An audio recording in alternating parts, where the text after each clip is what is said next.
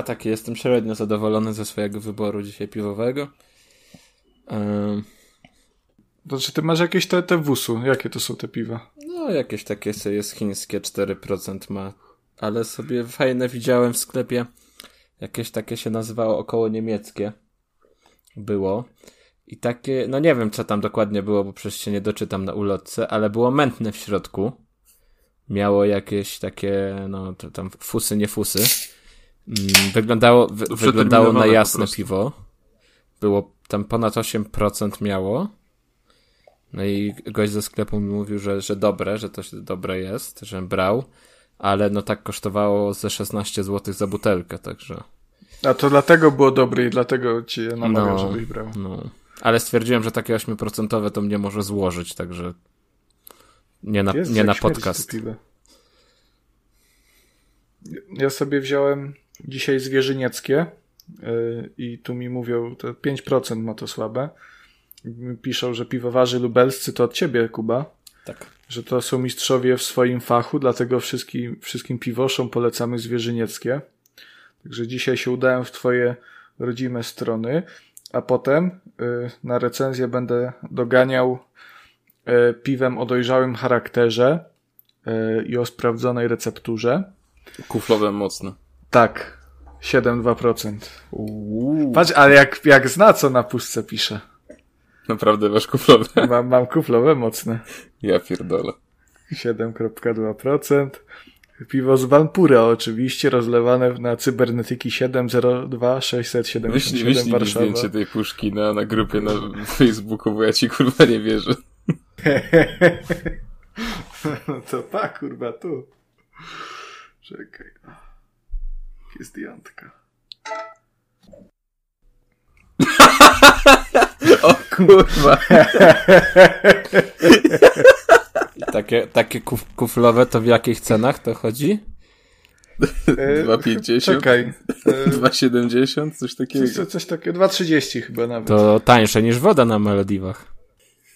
No i to jest dowód, drodzy słuchacze, że kurwa Konrada to stać. PlayStation to kupił dręk. Bogactwo. Ale, ale patrz, jaki, jaki szron na puszce, takie y, schłod, schłodzone, eleganckie, no. no.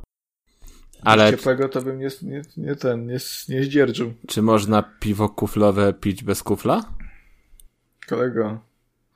Uwierz mi, że ludzie, którzy piją piwo kuflowe, kurwa, nigdy w rękach kufla nie trzymali. Ja jestem przygotowany. O, ma taki, taki, masz kufel, ku, kufel, kufel z tawerny.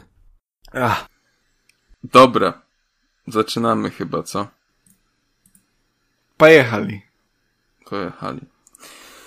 Witajcie w jedenastym odcinku podcastu Trójkast. Już nie Trójka Podcast, tylko Trójkast. E, tak jak informowaliśmy na wszystkich mediach społecznościowych. E, więc można powiedzieć właściwie, że jest to pierwszy odcinek pełnoprawny Trójkastu. Ale jednocześnie jedenasty odcinek Trójkastu w sumie. Ale takich to, A to wszystko wiele. przez po polskie radio oczywiście. tak, to, to dokładnie. Jest, kurde, zdenerwowałem się, bo PiS tak jak TVN chce zniszczyć, tak i nas chcieli zniszczyć, o, przyćmiewając nas. Młodych przedsiębiorców. Polskie Radio Trójka, o. Ale to wy, wy o, mi powiedzieliście, że to korporacja wymusiła na nas zmianę nazwy. Korporacja rządowa. A ja mogę opowiedzieć kawał na tak na rozpoczęcie odcinka. Dawaj. Z Malediv przywiózł. E. trochę, trochę tak, bo siedziałem w samolocie, to... Kupił sobie tak na lotnisku taką książeczkę, tysiąc kawałów na podróż samolotem. nie, nie, tak patrzyłem na te, na drzwi toalety tam y, przy kabinie pilota i i taki mi y, żart przyszedł do głowy. Teraz się uwaga, trzymajcie, bo to będzie tak mocne, że. O, ja zapnijmy, zapnijmy pasy. Tak, proszę zapiąć pasy, pozostań na siedzeniach. Jak się nazywa obsrana toaleta? Occupied. Tu się wstawi taki śmiech, to będzie, to, wy, to wyjdzie, to siada. Z bandich, z bandich się podepnie ten, ten, no. Nie no, jak, jak, jak coś to ja wam wytłumaczę o co chodzi, bo może nie, nie, Nie, no to wytłumacz, no dlatego- wytłumacz, bo... Tak, żarty, które się tłumaczy są zawsze Nie no. najśmieszniejsze i najlepsze. Nie no, Nie, wytłumacz, bo PDK, tłumaczenie nie. może być śmieszniejsze niż żart, także wiesz, czekam. KWTW, PDK, no sorry. Dobra, to w takim razie przejdźmy płynnie do newsów. Wraz z nową nazwą Eee. przyszła lepsza jakość. tak, dokładnie. To właśnie była taka prezentacja tego, że, że cały czas się Taka rozwijamy. ramówka, i- ramówka na jesień, już znaczy wjeżdżamy z ramówką. Ej, famili familiada daje radę z takimi początkami odcinków, więc my też możemy. Dobrze. W takim razie e, troszeczkę lepszą informacją e, jest to, że pierwszy Dead Space dostaje oficjalnie remake e, za, za Po to... co? O nie, to, Po to co? gorsza No bo informacja. to to. zajebista gra jest. Czemu to jest lepsza informacja? No bo to jest zajebista gra Ale ja, ja ogrywałem Dead. Space w tym roku i tam nie potrzeba. To w to się dobrze gra dalej. To, to po co? Po pieniążki. Pierwszy Dead Space powinien remaster dostać. To jest, to jest tak naprawdę kasus The Last of Us. I Nieprawda. remake'u jedynki. No Nieprawda. prawda, no jak nie? Nieprawda. Czemu nie? No, to są dwie inne rzeczy, co ty To pierdolisz. w jaki ogóle. sposób to są dwie inne rzeczy? To są gry z tej samej generacji. No to ja ci które- powiem, że tak. Po pierwsze różnica jest taka, że Dead Space to jest gra EA, a The Last of Us to jest gra Naughty Dog. Po drugie Ale- różnica ale jest, to jest- taka, że Dead Space to jest gra multiplatformowa, a The Last of Us to jest ekskluzyw na PlayStation. No To- i, i co w związku z tym? różnice. No, no już, no co mam ci więcej Ale powiedzieć. jaki to ma wpływ jedno na drugie? Panie, co pan? Po- Poprosiłeś o różnicę, żebym ci wymienił, jakie, co, co różni Dead Space od The Last of Us. No Ci to już mogłeś... No to dobrze, Ale to w, w takim różnice, razie no. Zaraz Kacper powie, że Dead Space się w kosmosie to dzieje i jest inne, więc potrzebny jest remake. I, i nowy Dead Space będzie teraz na lądzie y, w czasie zielonej postapokalipsy zombie grzybów i będziemy chodzić z małą dziewczynką y, za rękę i ją prowadzić Znaczy ja się cieszę. Stany. Ja się po prostu cieszę. y, I to co? No ja, ja to Ale zagram. po co jest remake tej gry? Po co? No, żeby sobie zagrać w No ale to, to nie jest gra, która potrzebuje remake'u. Ale on nie potrzebuje remake'u. To, ta gra się zestarzała jak wino. Ona jasne jest z 2007 roku, ale pod względem mechanicznym ona potrzebuje co najwyżej lekkiego odświeżenia w postaci remastera, a nie w full remake'u. No po cholerę, już bym wolał nową wiesz, część. No mówię tak, grałem na początku tego roku chyba. Pamiętacie, bo gadaliśmy o tym zresztą na czacie i, i to się dobrze grało. No jest trochę tej takiej toporności, no ale to jest taka toporność e, lekko oldschoolowa i, i to tyle, no. No, także bardzo fajnie. E, remake Dead Space'a pojawi się na PC-tach i a ty grałeś, Kacper, a ty grałeś w Dead Space'a? Przepraszam. E, w jedynkę nie grałem, grałem w dwójkę i grałem w trójkę. Tam na końcu jest taki, Zagraj- taki trailer, taki gość w kapturze, taki mnich i on tam opowiada i, on, i Kacper przeszedł. Nie, to było w Diablo. Co ty pierdolisz? A Kacper o pierwszym Diablo będzie przy innej okazji opowiadał. Tak. Ale panie, ja cię zaklinam. Zagraj sobie w pierwszego Dead Space'a i zobaczysz, że ta gra nie potrzebuje remake'u. Re- remakeować można gry, nie wiem, z drugiego PlayStation, z pierwszego PlayStation. Diablo na przykład. Znaczy też nie ma potrzeby, ale no, można by. Prędzej. Ale można. Bo to są gry w ogóle z innych czasów, które, w których inaczej się gry w ogóle projektowało tak naprawdę. A Dead Space pod względem mechaniki to jest dalej gra, która równie dobrze mogłaby z pewnymi poprawkami wyjść dzisiaj i myślę, że też by zrobiła furorę. Znaczy ten gameplay jest na tyle prosty, że on po prostu nie miał się szansy za bardzo zestarzeć i to tyle, no to taka sprawdzona formuła. Tylko dobrze wykonana. Jebać niepotrzebne remake'i, tyle powiem.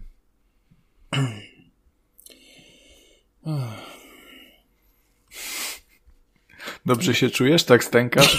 Wolisz po doktora? Dobrze, przejdźmy dalej do... już... Wydaje mi się, że temat remake'u Dead Space'a został wyczerpany. Zabraliśmy mu radość. E, Sorry. trend na Director's Cut jest Ale chwila, jeszcze po- chwila, przerwę.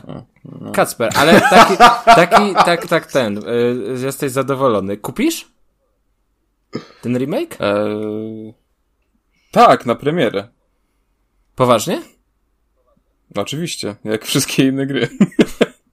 I na końcu jest taki mnich, ja wiem, tam się przechodzi i on tam gada i... Ja, ja lubię, Kuba, jak ty takie turbohermetyczne żarty y, redakcyjne wprowadzasz do odcinka i potem nikt nie wie o co chodzi po prostu. No ale ja, ja wiesz, no ja tu jestem dla was, no. Nie dla nas, tylko dla widowni. No wy jesteście widownią w tym przypadku. My cię nie potrzebujemy. Żartu, żartowałem, żartowałem. Niemiło, Kacper, niemiło.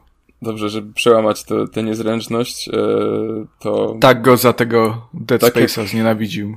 tak jak mówiłem, e, trend na Director's Cuty jest kontynuowany i po tym jak zapowiedziano Death Stranding, e, to nie, nie, niewiele później zapowiedziano Ghost of Tsushima Director's Cut. E, O, dobra, to ja będę narzekał, zaraz dajesz, no.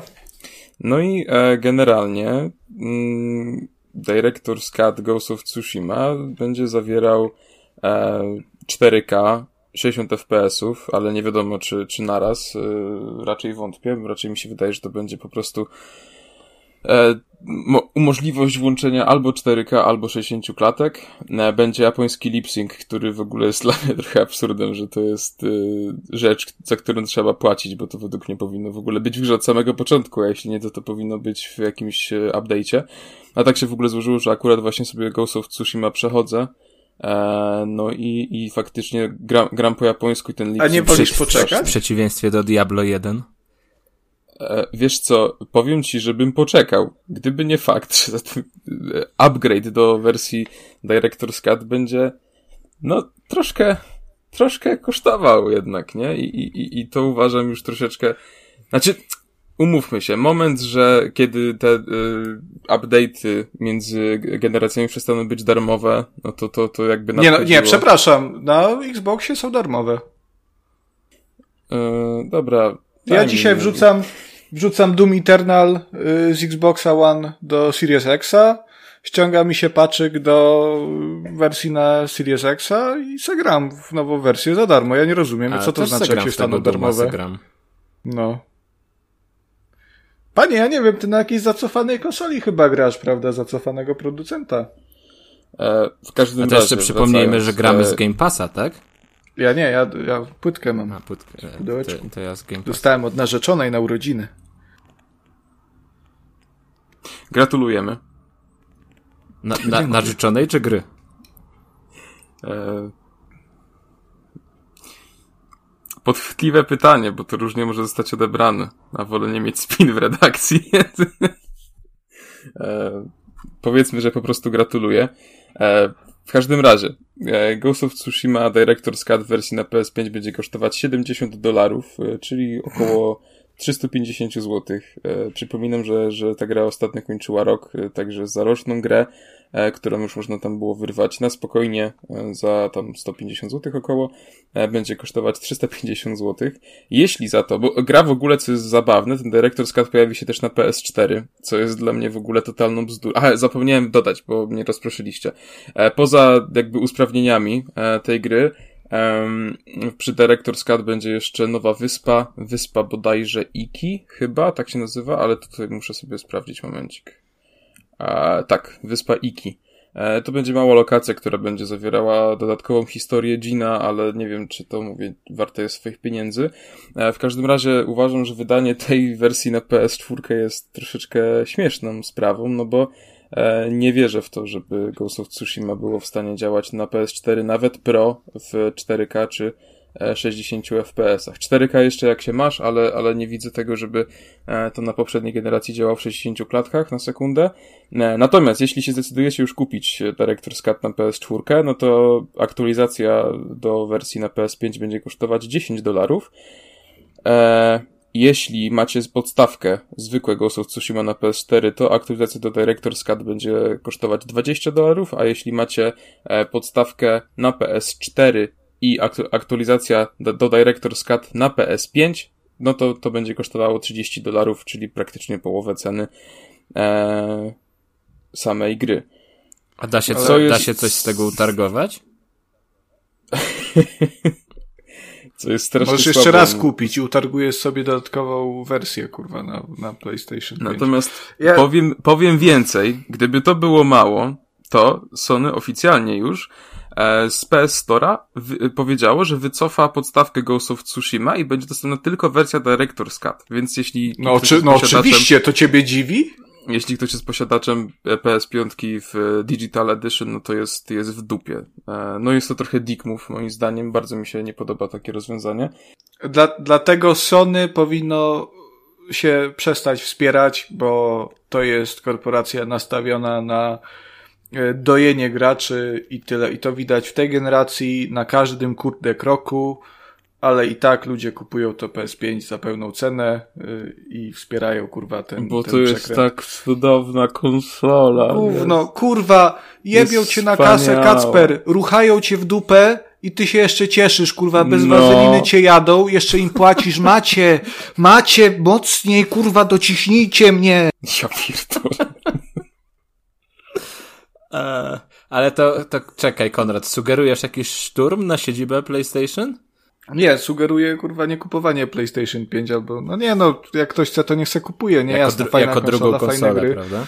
ale, ale osobiście, no pewnie sam kupię, nie, bo, ale Sony naprawdę mnie, mnie wkurwia po prostu. Zaraz daj tą swoją wstawkę przed chwilą, co mówiłeś. Ruchają cię tyłek. No. A pewnie sam kupię, no. lubię, lubię, Słuchaj, no. Lub jak mnie tak dociskają tych Ghost of Tsushima. Ja jestem O. otwarty na nowe wrażenia, prawda, nie? E, Natomiast e, no trzeba powiedzieć jasno, że Sony pod względem e, prokonsumenctwa i w ogóle to jest super, jeżeli się tak spojrzy na, na poprzednią generację i to hasło for the players, które teraz zostało ślicznie przeistoczone w for the payers, no bo naprawdę, jak ja patrzę i z perspektywy posiadacza Xboxa Series X i przyznam lekkiego fanboya Xboxa, ostatnio tak sobie zdałem z tego sprawę, e, to A nie jednak, było słychać, w ogóle nie było słychać. No nie, no w ogóle, Nie, ale nie, nigdy bym nie. Powiem ci, że Nie. jak, jakbyś się nie przyznał, to ja bym nawet nie pomyślał. Tak szczerze mówiąc. Ale umówmy się, no jeżeli ja mogę do, przy Xboxie po prostu za darmo mam to Smart de Delivery i wrzucam płytkę i pobiera mi się wersja na Xboxa Series X, mimo że grę kupiłem 5 lat temu w wersji na One, a teraz została upgrade'owana i nie muszę nic za to płacić, no to to jest dla konsumenta wciul lepsze rozwiązanie niż te fikołki po prostu z PlayStation 4 i PlayStation 5, że tu muszę dopłacać, a jeżeli chcę lepszą wersję, to jeszcze muszę więcej dopłacić i potem kombinować z przeniesieniem save'a, o ile to jest w ogóle w tej grze możliwe, bo w nie wszystkich y, grach te save'y można przenieść. No to są dla mnie jajca i to mi, to mi się super nie podoba. Ale na przykład wyobraź sobie, jakby było tak, że kupujesz grę na Steam, na pecety i możesz sobie tam kupić na mm, najgorsze ustawienia graficzne taniej, na średnie ustawienia graficzne trochę drożej i na te najwyższe ultra to tak już za 70 dolarów grę. To też takie faj, fajne No to- rozwiązanie by było. Naj, najlepsze by było, najlepsze by było, albo za każdym razem jak zmieniasz nowy komputer, to żeby ci lepiej chodziło, to musisz dopłacić. No to jest te- ten same shit. I jeżeli, no nie wiem, no Microsoft naprawdę fajnie tutaj, tutaj zadziałał. I osobiście, yy, to, to Ghost of Tsu- Tsushima mi się, cały ten wątek y, tego upgrade'u y, i wyższej ceny super się łączy z tym, że teraz gry mają kosztować teoretycznie 70 dolarów, bo y, to miało swoich zwolenników i to, to była kontrowersyjna kwestia już w momencie zapowiedzi nowych konsol i zapowiedzi podwyżek, bo spora część graczy się z tym nie zgadzała, ale część też twierdziła, że no, koszty tworzenia gier i produkcji gier rosną, więc to jest zrozumiałe, że ceny gier są w tym samym miejscu od iluś tam lat. E, Tylko trochę ta cała, mm, ta cała narracja się wyjebała w tym momencie z Ghost of Tsushima, bo mamy, mamy przypadek gry, która była projektowana, tak zakładam, e, pod kątem PlayStation 4, żeby wycisnąć wszystko z tej konsoli, więc to jest gra na poprzednią generację, e, kiedy ceny były niższe i tam ta gra kosztuje też, na premierę kosztowała 60 dolarów, ale już Aburej, w którym dorzucili 4K i 60 klatek, bo, bo mogli, plus jakąś tam małą wysepkę, no i ten lip sync, no to to już kosztuje w dniu premiery będzie kosztowało 70 dolarów, no, no bo tak. I z jakiegoś powodu dalej ludzie tego bronią. Ja to kompletnie nie rozumiem. Znaczy, bo... no ja bronienia akurat tego też, też nie rozumiem, bo to jest, no mówię, bardzo słabe, tym bardziej, że no tak jak mówiłem, e, zabierają ci możliwość kupienia zwykłego Ghost of Tsushima, co jest już według mnie bardzo, bardzo słabe. To jest w ogóle też problem w branży, bo tak samo jest z remasterami, nie? Że jeżeli y, zostaje wypuszczony remaster, to automatycznie ze sklepu znika ta wersja pierwotna. I no tutaj, tutaj można dywagować, czy to jest, y, czy to jest moralnie fajne, czy, czy nie. No na PC przynajmniej dają te, te za darmo te upgrade'y, także chociaż o tyle dobrze. No w każdym razie, pomijając ten cały smród w wersji Director's Cut, to jest naprawdę bardzo dobra gra, więc jeśli e, nie mieliście okazji jeszcze zagrać, to, to polecam kupić e, może nie do końca do Director's Cut, ale pudełkową wersję e, zwykłą, bo ja jestem na razie po około 12 godzinach gry i mi się naprawdę bardzo bardzo podoba i gorąco polecam. Więcej opowiem zapewne, jak już skończę Ty, a, całość. Ale... A, a ta wyspa, tak swoją drogą, ta wyspa, ona jest tylko w wersji na PS5, nie? Eee, nie, mi się wydaje, że to jest po prostu We wszystkich wersja, jest? tak, że to jest po prostu jakby dodatek do Director's Cut. Eee, nieważne, czy grasz na czwórce, czy na piątce. A to się pojawi na PC-tach, co nie? To też jest tam w planie, że to wyląduje w końcu. Wiesz co, na razie chyba nie było takich sensowniejszych plotek z tego, co mi wiadomo, ale no w planach, tak mi się wydaje, no idąc tym trendem obecnym, to wydaje mi się, że Ghost of Tsushima czy tam God of War, no to jest kwestia czasu. Z God of War'em jest trochę inna sytuacja, bo tam jednak, wiesz, trzeba by te wszystkie części jakoś e, jakoś to sensownie zrobić tutaj. Wiesz co, ta najnowsza część jest tak odmienna od reszty, że wydaje mi się, że nie ma to zbyt dużego e, znaczenia, a też znajomość po, po, poprzednich e, wersji, znaczy części, to wydaje mi się, że to jest tylko taki leciutki smaczek i mm, spuszczenie oczka w kilku miejscach do, do graczy. Dlatego w tej grze nie powinno być Kratosa, ale to tam, co ja tam wiem. A tu już marudziłeś kiedyś na podcaście. Nienawidzę tego, Boże, nie cierpię, kurwa, się denerwuję po prostu. Ale ty Konrad, no, jakoś, ale wróciłeś... jakoś tak te newsy dobierasz dzisiaj, żeby mnie zdenerwować ty wróciłeś z urlopu. Dlaczego ty się denerwujesz? Konrad, spokojnie. Ty... Bo jak, jak patrzę na stan gamingu, to mnie roznosi. A, I Konrad, to nie radość. Konrad na tydzień wyleciał i się wszystko popierdoliło w tej branży po prostu. Nie przypilnował. Nie ma, nie ma, go, nie ma go chwilę, nie ma chwilę i już jest po prostu po wszystkim. No, nie, ja, ja, wylecia, ja wyleciałem, bo się wszystko popierdoliło w tej branży. Patrzę na ten remake, patrzę na, yy, na podwyżki cen Ghost of Tsushima yy, i wyzyskiwanie przez korporacje EA, Blizzarda yy, i wszystko inne. I tak, żebym sobie stwierdził, że ja to pierdolę, jadę na Maltę, bo no, no nie wyczymię. Na Malediwy. Kuba wie, gdzie ty byłeś. Dobra, niech ci będzie. A bra... masz, masz mnie, ze sobą masz Switcha? Mnie. Tak z ciekawości jeszcze zapytam. Tfu, Nintendo, hatfu. Witę wziąłem, PlayStation, najlepsze. A, ten, a tak właśnie, podejrzewam, że jakbyś nic nie wziął, to trochę by jednak tak telepało, co nie? Nie, wiesz co, prawie w ogóle nie grałem na, na, na locie, bo tam miałem Loco, Rocco Midnight Carnival, yy, które kupiłem specjalnie, bo przecież Sony zamknęło sklep na PSP yy, cyfrowy, więc oh, kurwa bym nie miał okazji. Hatfu! Cyfrowa dystrybucja, to jest cyfrowy ekskluzyw normalnie. No ale tak to sobie czytałem Sycylijczyka Mario Puzo. Bardzo fajna y, powieść, polecam gorąco. Y, kontynuację Ojca Chrzestnego, także jak ktoś lubi, y, to się super czyta. Polecam. Konrad Noga. Dobrze. E, teraz, żeby e, troszeczkę mm, sprowadzić Konrada na ziemię, no to okazuje się, że jednak nie wszystkie upgrade'y na Xboxie są za darmo ale zaraz pewnie wyskoczy, ale to nie gra Microsoftu, e, bo mowa tutaj o grze EA, e, czyli o FIFA 22. O która... A to, to nie, to, przepraszam, to o czym my rozmawiamy, bo ja, ja cię no. zaneguję, o. bo na przykład Doom Eternal uderz, też, u, też nie jest, nie no, to już teraz w sumie jest grą Microsoftu, uderz no ale to, to tak nie jest. A noga, e, no, noga zacznie Przepraszam bardzo. Mówisz mi, no na Xboxie nie wszystkie gry są, upgrade'y są za darmo i mi, i mi mówisz, że EA. O grze EA, no, no kurwa, no ciekawe, no. podał mi przykład kor korporacji, która słynie też z Ej, czy jak stworzyłem serwer, to mogę, mogę Konrada tak całkowicie wymutować? Tak na pół godziny, aż skończę newsy i wtedy później już to może wrócić, nie? No, więc no, no dawaj, oficjalnie. Ale, ale wiesz, Konrad, e, Kacper, jak go no. doprowadzisz do takiej, do takiej pasji już totalnej, to się zamknie, będzie bigos jadł, także wiesz, jeszcze tam podle, podlej trochę. To, o, to dobra, to dobra. Nie, dzisiaj, dzisiaj spaghetti robię. Z kiełbasą. Z indykiem? Y, dzisiaj sobie robię z takim sosikiem z oliwą, z przecierem i do tego tak wrzucę tak oliwek, do tego sosu, tak, tak papryczek, czyli takich pokrojonych, fajnych i trochę czosnku i taki będzie tak na to może troszkę parmezanu jeszcze jest. To na Malediwach taki przepis podpatrzyłeś? Na Malediwach wpierdalał frytki z ziemi. Panie, tam mnie nie stać, tam, tam w euro chcą.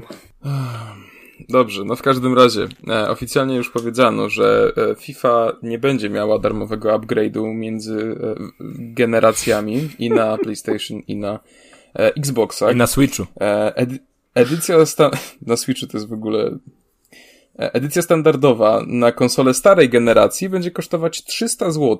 Edycja standardowa na konsolę nowej generacji będzie kosztować 350 zł. No, macie edycję Ultimate, która ten upgrade między generacjami już zawiera. Świetna sprawa, pomyślicie. No, tylko że taka wersja już kosztuje 450 zł. Za e, FIFA, przypominam. A tam masz e... do futa, masz jakieś te chyba. Ale to... Mm, oczywiście masz e, dostęp 4 dni przed premierą bodajże, masz e, jakieś tam e, paczki na, na start, no świetna sprawa. Warte swojej ceny. Tak samo jak kupowanie FIFA Pointsów, ale to już osobna kwestia. Ja tutaj zaznaczę, jeśli ktoś nie wie, no ja FIFA bardzo lubię i, i spędzam w niej zdecydowanie za dużo czasu. Zwłaszcza na Switchu. Roku. Na Switchu dzięki Bogu nie grałem w FIFA, natomiast no, y, nie, nie jestem fanem polityki EA, jeśli o to chodzi. Um, więc no to będę krytykował oczywiście. Bo... A mi się, mi się podoba to, że y, ostatnio jest taki trend krytykowania EA Sports i tych wszystkich gier sportowych za to, że są no, w zasadzie cały czas tym samym. I wszyscy kupują. Co no część no kupuje, no ale, ale jednak w internecie od jakiegoś czasu mam wrażenie, że tak słychać taki głos a mi się wydaje, że ten ze strony graczy. słychać, ale jednak nic za nim nie idzie.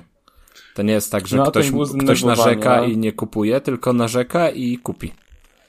Po prostu nie no, sobie, wiesz, kupi. stwierdzi pięć dyszek w tą czy w tą, a już nowa FIFA to pięć dyszek mi różnicy nie robi, będę cały rok grał i kupi.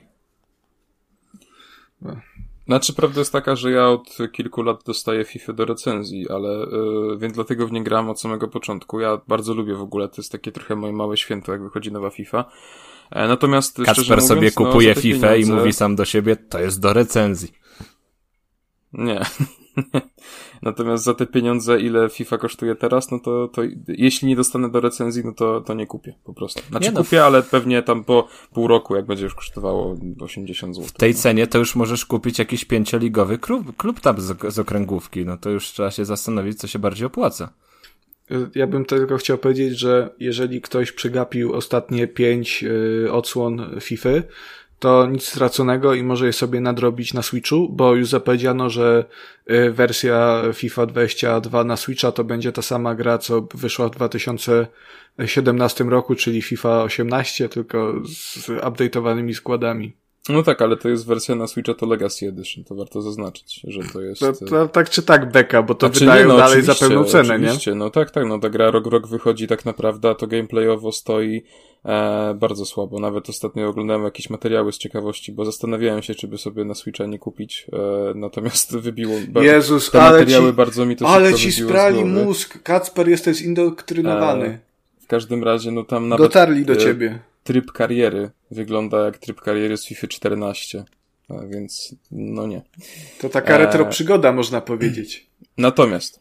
E, a ja bym chciał, ja bym chciał ci się, w... to skończyłeś o FIFA już, czy nie? Mm, no, chciałem zrobić takie fajne przejście, ale jak zawsze musisz. Musisz. No to. Jej. No, chciałem powiedzieć, że ten głos niezadowolenia, o którym mówił Kuba, wynika z tego, że Konami oficjalnie potwierdziło, że seria Pro Evolution Soccer, czyli główny oponent FIFA, E, od tego roku przechodzi na tryb e, eFootball i będzie to gra free to play z aktualizacjami co chwilę, e, która będzie aktualizowała składy, będzie aktualizowała e, stroje i, i, i tego typu rzeczy. Mm, więc bardzo ale, wielki szacun. Ale, właśnie to też chciałem powiedzieć, ale dupy i tak pękły. I się fani PESA wkurzyli, że zabili im PESA.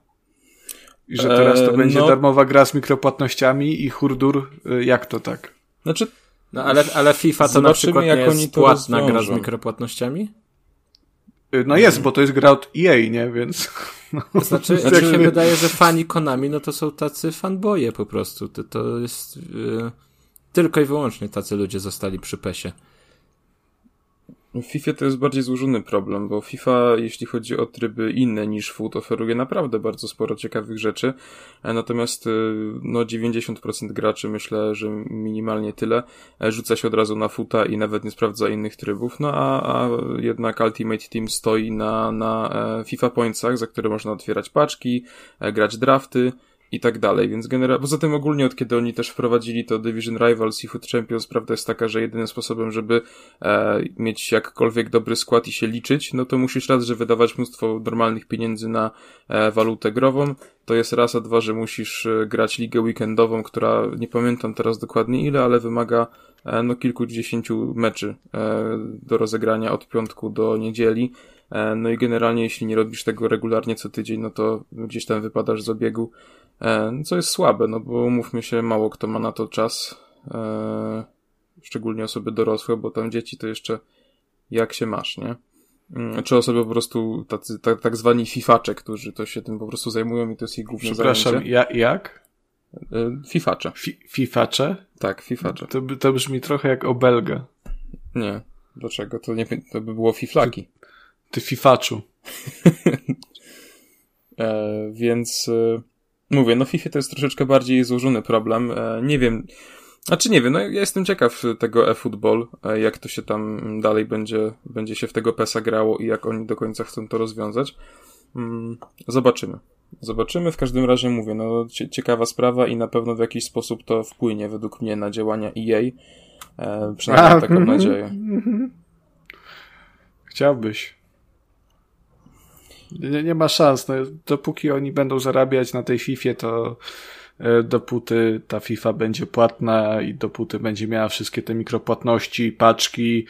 No co jest swoją drogą też ciekawe, bo to no jakby nie było, to jest pewna forma lootboxów, które w wielu krajach są e, no nielegalne już, nie? Tak, tak, tak. No i wiesz co, nie wiem, czy takie zakazywanie tego jest y, dobre, bo to też jest troszeczkę jakby. No nie, to jest kwestia sporna. Natomiast uważam, że dobre są działania, e, które mają po prostu sprzeciwiać się temu, bo jednak takie mikropłatności, szczególnie na taką skalę, jak to jest, y, dzieje się w FIFA, no po prostu według mnie dobre nie są. E, tym bardziej, że widzisz, tak jak na przykład też było w e, Fortnite, który jednak nie robił też tego aż tak bezczelnie i aż tak e bezpośrednio jak FIFA. E, no, wiesz, dorośli ludzie, no to, że tak powiem, ich decyzje. Natomiast dzieciaki po prostu sikały, no i tam e, od, od rodziców żulili te paysafe cardy, żeby sobie kupić za 40 zł pakiet do Fortnite'a, żeby mieć fajne, kolorowe skiny, nie? Mm, więc y, no wydaje mi się, że ogólnie cała, cała mechanika mikropłatności stoi na, na takich odbiorcach, e, którzy są jeszcze w przedszkolu. No ale mówię, to jest bardzo złożony problem. E, czy to się jakoś rozwiąże, no to nie wiem, pozostaje nam czekać. A tego PESA na pewno z ciekawości sprawdzę, chociaż no e, mówię, wydaje się to ciekawe. Sama gra jednak jest troszeczkę brzydka i widać, że, że jakby całość troszeczkę spadła. E, samo też dużo mówi to, że, że ten e, nowy PES ma być też dostępny na mm, komórki, więc no zobaczymy. A, czy jedna wersja będzie po prostu na wszystko. Tak, no i na start generalnie też, co jest trochę słabe, no to będą tylko mecze towarzyskie i dostęp do dziewięciu zaktualizowanych zespołów. Także jest to... U, to nie, nie to sporo, uff. Właśnie się miałem zapytać, Kacper, bo ty się pewnie orientujesz, jak to teraz jest z licencjami w PESie, bo, bo kiedyś... Wiesz co, e, generalnie wcześniej było tak, że PES miał te wszystkie swoje tam Manchester Blue, Manchester Red, i tak dalej, a FIFA miała wszystko, no to teraz od chyba tam dwóch czy trzech lat FIFA się troszeczkę boryka z kłopotami, bo już na przykład nie mają licencji na Juventus, nie mają licencji na Romę, w tym roku też stracili licencję bodajże na Napoli i na coś jeszcze. Ogólnie Liga Włoska bardzo ucieka do, do PESA i w ten sposób na przykład już zamiast Juventusu masz w FIFA Piemonte Calcio, a zamiast Romy masz, e, to AS Roma, to jest pewna nazwa tego klubu, to masz Roma FC. E, oczywiście są inne herby i inne, e, inne A stroje. nie, nie mogli piłkarze, po prostu, nie mogli po prostu nazwać tego Roma AS? E, wiesz co, no nie wiem. Może pra prawnicy kwestia pewnie już, prawna. wiesz, dorodzili, dorodzili. Ale ja pamiętam, Albo, że, albo AS Roma jako, jako jedno słowo. że w, To był Roma. znowu.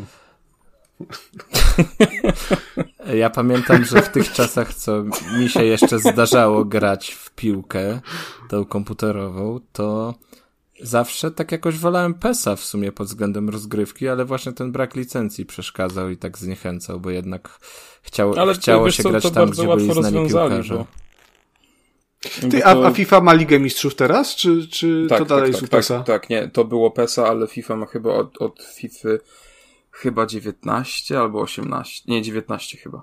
Ale w każdym razie no Liga Mistrzów oficjalnie jest już u, u, u EA.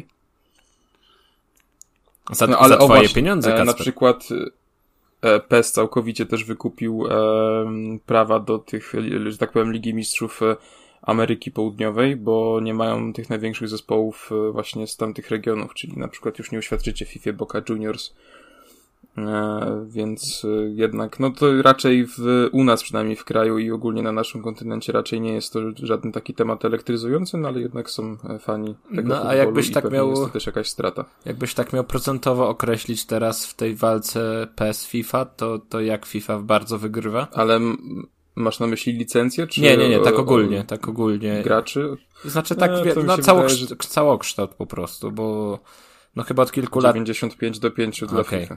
to myślałem, że trochę więcej jednak ma PES. No. Nie, no PES, PES się stara, troszeczkę się wygrzebuje, oni właśnie tymi licencjami zaka za zakaszają.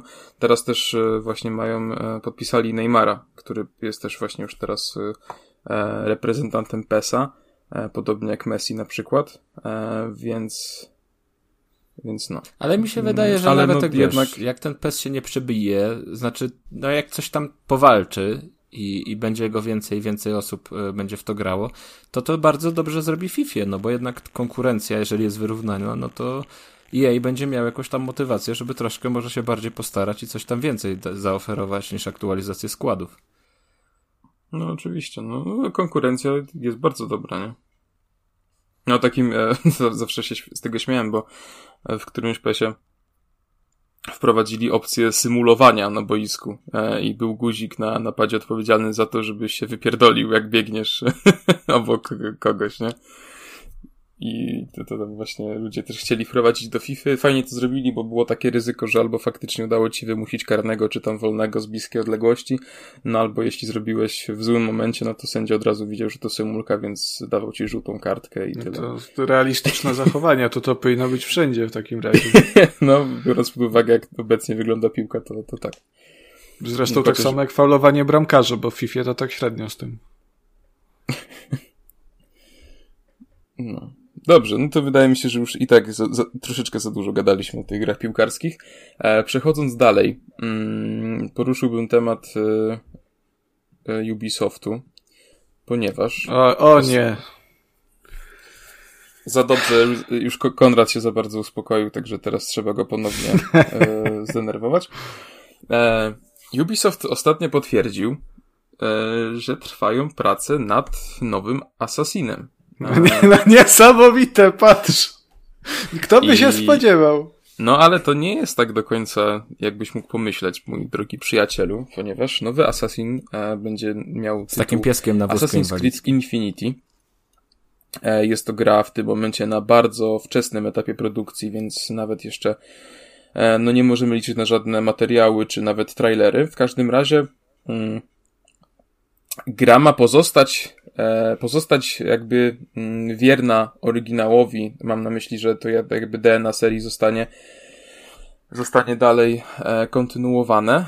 E, Natomiast samo Infinity będzie grą, która będzie grą usługą. E, Będzie stale rozwijana i niektórzy porównują to chociażby do GTA Online.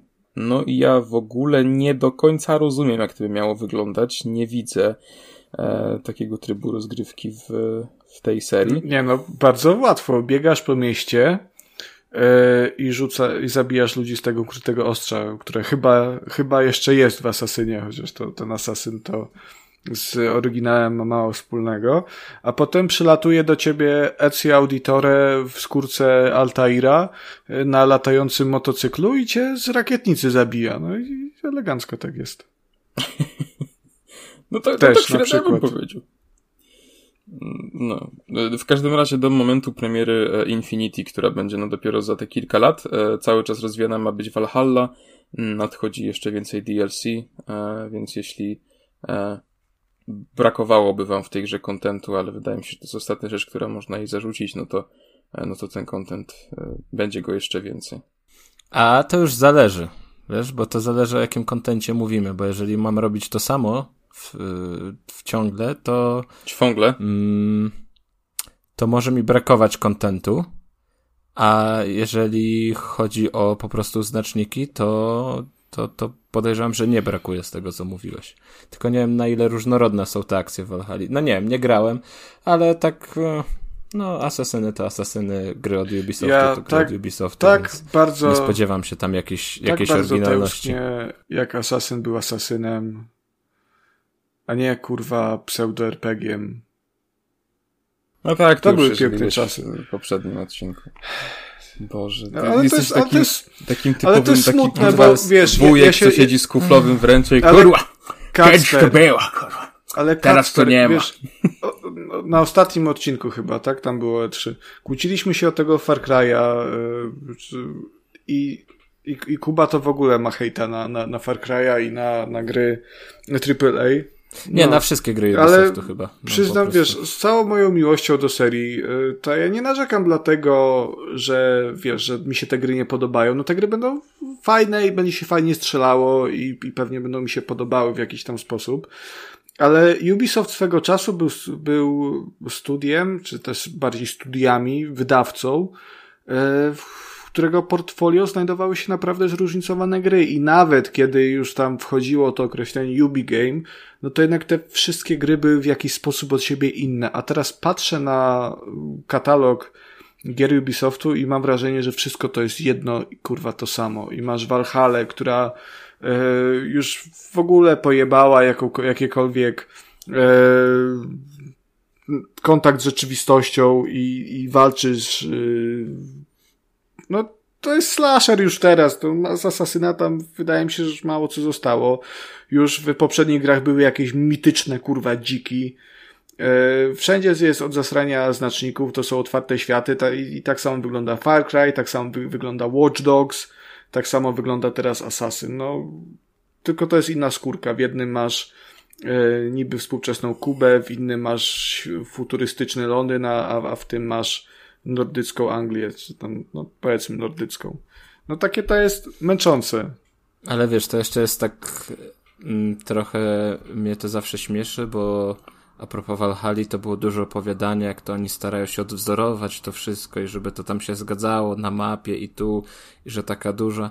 No ale co z tego, jak no nic się nie dzieje w warstwie samej mechaniki, samego gameplayu, tam ciekawego, odkrywczego, nowego, innowacyjnego, czegoś, co by, no nie wiem, co by spowodowało, że ja bym chciał do, te, do w tego Assassina To jest na, najbardziej chore właśnie to, o czym Kuba mówi, że e, parę lat temu y, Asasyny w ogóle prak praktycznie umarły, nie, przez Syndicate, bo y, fani już mieli po prostu dość, bo każdy kolejny Assassin to było plus minus to samo, tylko inna skórka. E, i była, wiesz, wielka rewolucja, robimy Origins i teraz to będzie zupełnie nowa gra, questy, wzorujemy się na Wiedźminie, super. I Origins na, według recenzji, bo no nie grałem osobiście, ale wyszło świetnie, tylko co z tego, skoro 4 lata temu, czy 5 lat temu była wielka rewolucja i zmiana w Ubisoftie, skoro teraz ten problem, który kiedyś dotykał Assassin's Creedy, teraz dotyka absolutnie wszystkie gry tego studia. I to są odtwórcze gry, które oferują cały czas to samo. To jest taka więzienna papka, y, którą w, w ciebie wmuszają. No, nic tam nie ma interesującego. Ale widzisz, ja w Origins grałem na przykład i ja pamiętam, że to było w trakcie pandemii, więc siedzenie w domu i dużo czasu miałem tak po prostu całe dnie wolne i grałem, pamiętam pierwsze 5-10 godzin, no to była taka lekka fascynacja, to wszystko, o, ale zajebiście, taki fajny świat, tu, ten, tam, takie zadanie. Później do tak 20-30 godziny to było już takie, no, dobra, ale coś może nowego, coś może sam to trochę nudne, to bieganie od jednego znacznika do znacznika, a ostatnie te 20 godzin to już była taka po prostu męczarnia aby do końca, bo no ileż można robić to samo. Szczególnie, że tam był ten problem też, że y, główny wątek wymuszał na tobie robienie zadań, zadań to w, w cudzysłowie, pobocznych, bo te zadania, no to takie, takie średnio interesujące były. Raczej przynieś, yy, zanieś no pozamiataj. Także no nie, wspomi nie wspominam tego tytułu dobrze i nie miałem ochoty potem tego następnego sięgnąć, tego w Rzymie, tak? Następnego w Rzymie. Nie, w starożytnej Grecji. Odyssey. Panie, w, Rzy w Rzymie to był tak, następny, ale jedynka wyszła. Dwa, dwójeczka w 2000, no to nie, no, w Rzymie to akurat trochę była, no dobra. Ale następny po Origins był Ody Odyssey. Tak, tak. tak Dobrze tak. pamiętam. I, ale teraz nawet jak, jak, jak Ubisoft wypuszcza nowe IP w postaci. Jezus, jaki to ma tytuł? Kurde, patrz, i nie pamiętam. To jest, to jest gra tak odtwórcza, że na tytułu. To, co się na Zeldzie wzorowało. A, ta, ta, taka, taka, taka, taka bajkowa trochę, tak? Tak, to. Y, I o, o, o. to jest też taka sama gra. Kurwa, nawet Ghost Recon, ten Breakpoint, to jest też taka sama gra i że zero różnorodności. Już nie masz, zauważ, nie masz Splinter Cella, który był liniową skradanką, bo by nie pasował do obecnego portfolio. Nie masz praktycznie Raymanów, yy, bo też by nie pasowały. Już, już w zasadzie... Szkoda. No, wielka szkoda straszna szkoda, że już nie ma tego, y, nie pamiętam jak się nazy nazywał y, ten ruch, ale ten ruch bardziej artystyczny gier Ubisoftu. Tam co wyszło właśnie te Raymana. Ori? Ori jest od, nie, Ori jest od Microsoftu. Ubisoft tak? mi chodzi, tak. A no tak, dobra. mi, e, mi chodzi... Ten, ten, ten, ten, wiem. Czy Ubisoft Art? Gadaliśmy czy... o tym ostatnio. A to dawno temu. Ale chodzi mi o to, co, co właśnie było. Child of Light, e, Valiant o, Hearts, The, Gra The Great War. Przecież to były kapitalne gry. Na, na tym, w takim specyficznym silniku one wszystkim były, były robione, że to były platformówki tak naprawdę. A to były różnorodne, fajne gry, y, które dorzucały coś innego do portfolio. Teraz tego nie ma. Teraz masz tylko otwarty świat, Ale otwarty to... świat, otwarty świat. I jedyną inną grą są, y, jest Mario z myszami. I to jest, to jest tyle, bo jest w współpracy z Nintendo. Takimi kurwa Ale myszami. ja ci przerwę, dlaczego, dlaczego one No to tam tymi pieskami białymi, dlatego... co to tam jest. pieskami.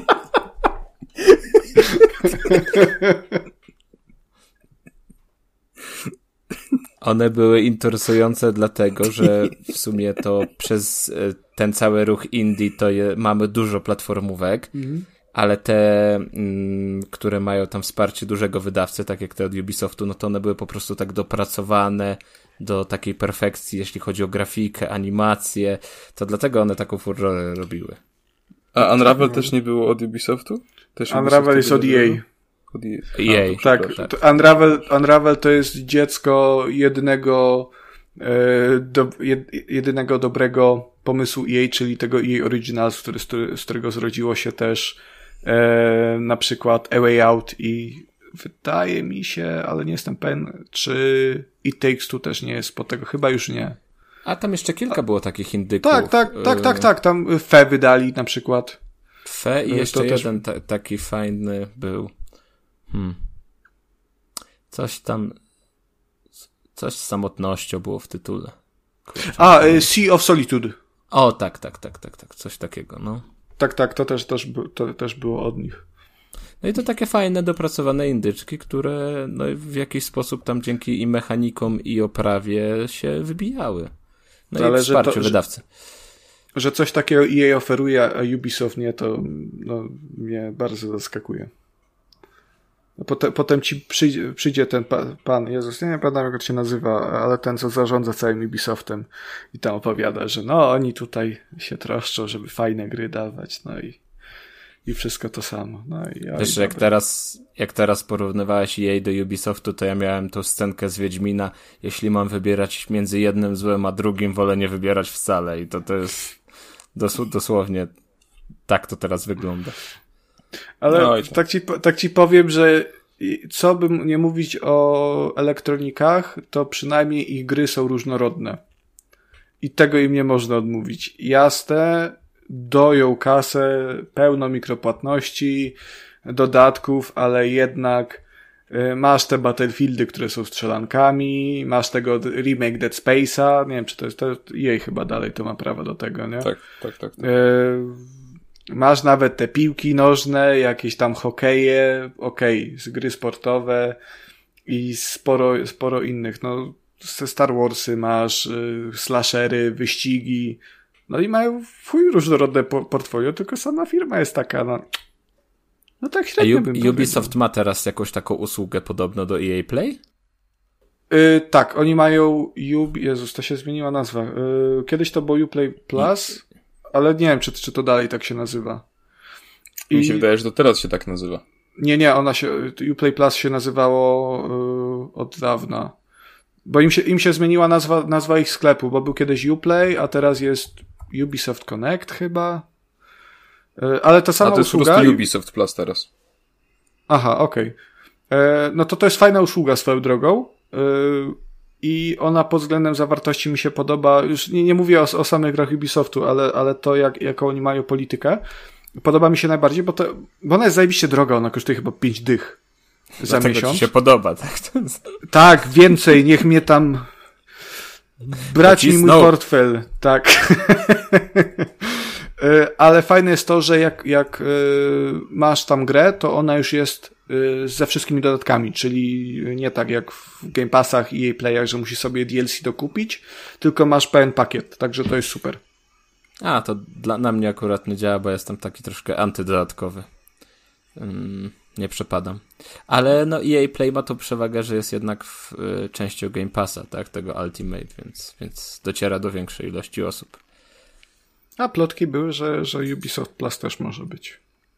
Ale to na razie tylko plotki, jak się okazało. Więc na Malediwach takie plotki. Nie, no jak było ten, yy, przed E3, tak, takie pojawiły się informacje, że tam no zapowiedzą, że no, będzie, będzie w Game Passie. Switch Pro. Ubisoftu. Switch Pro, o, mm, ojej, oj. Ej, a swoją drogą, Ka Kasper, będziemy o tym mówić? Tak. A to nieważne. Kasper już ma dosyć.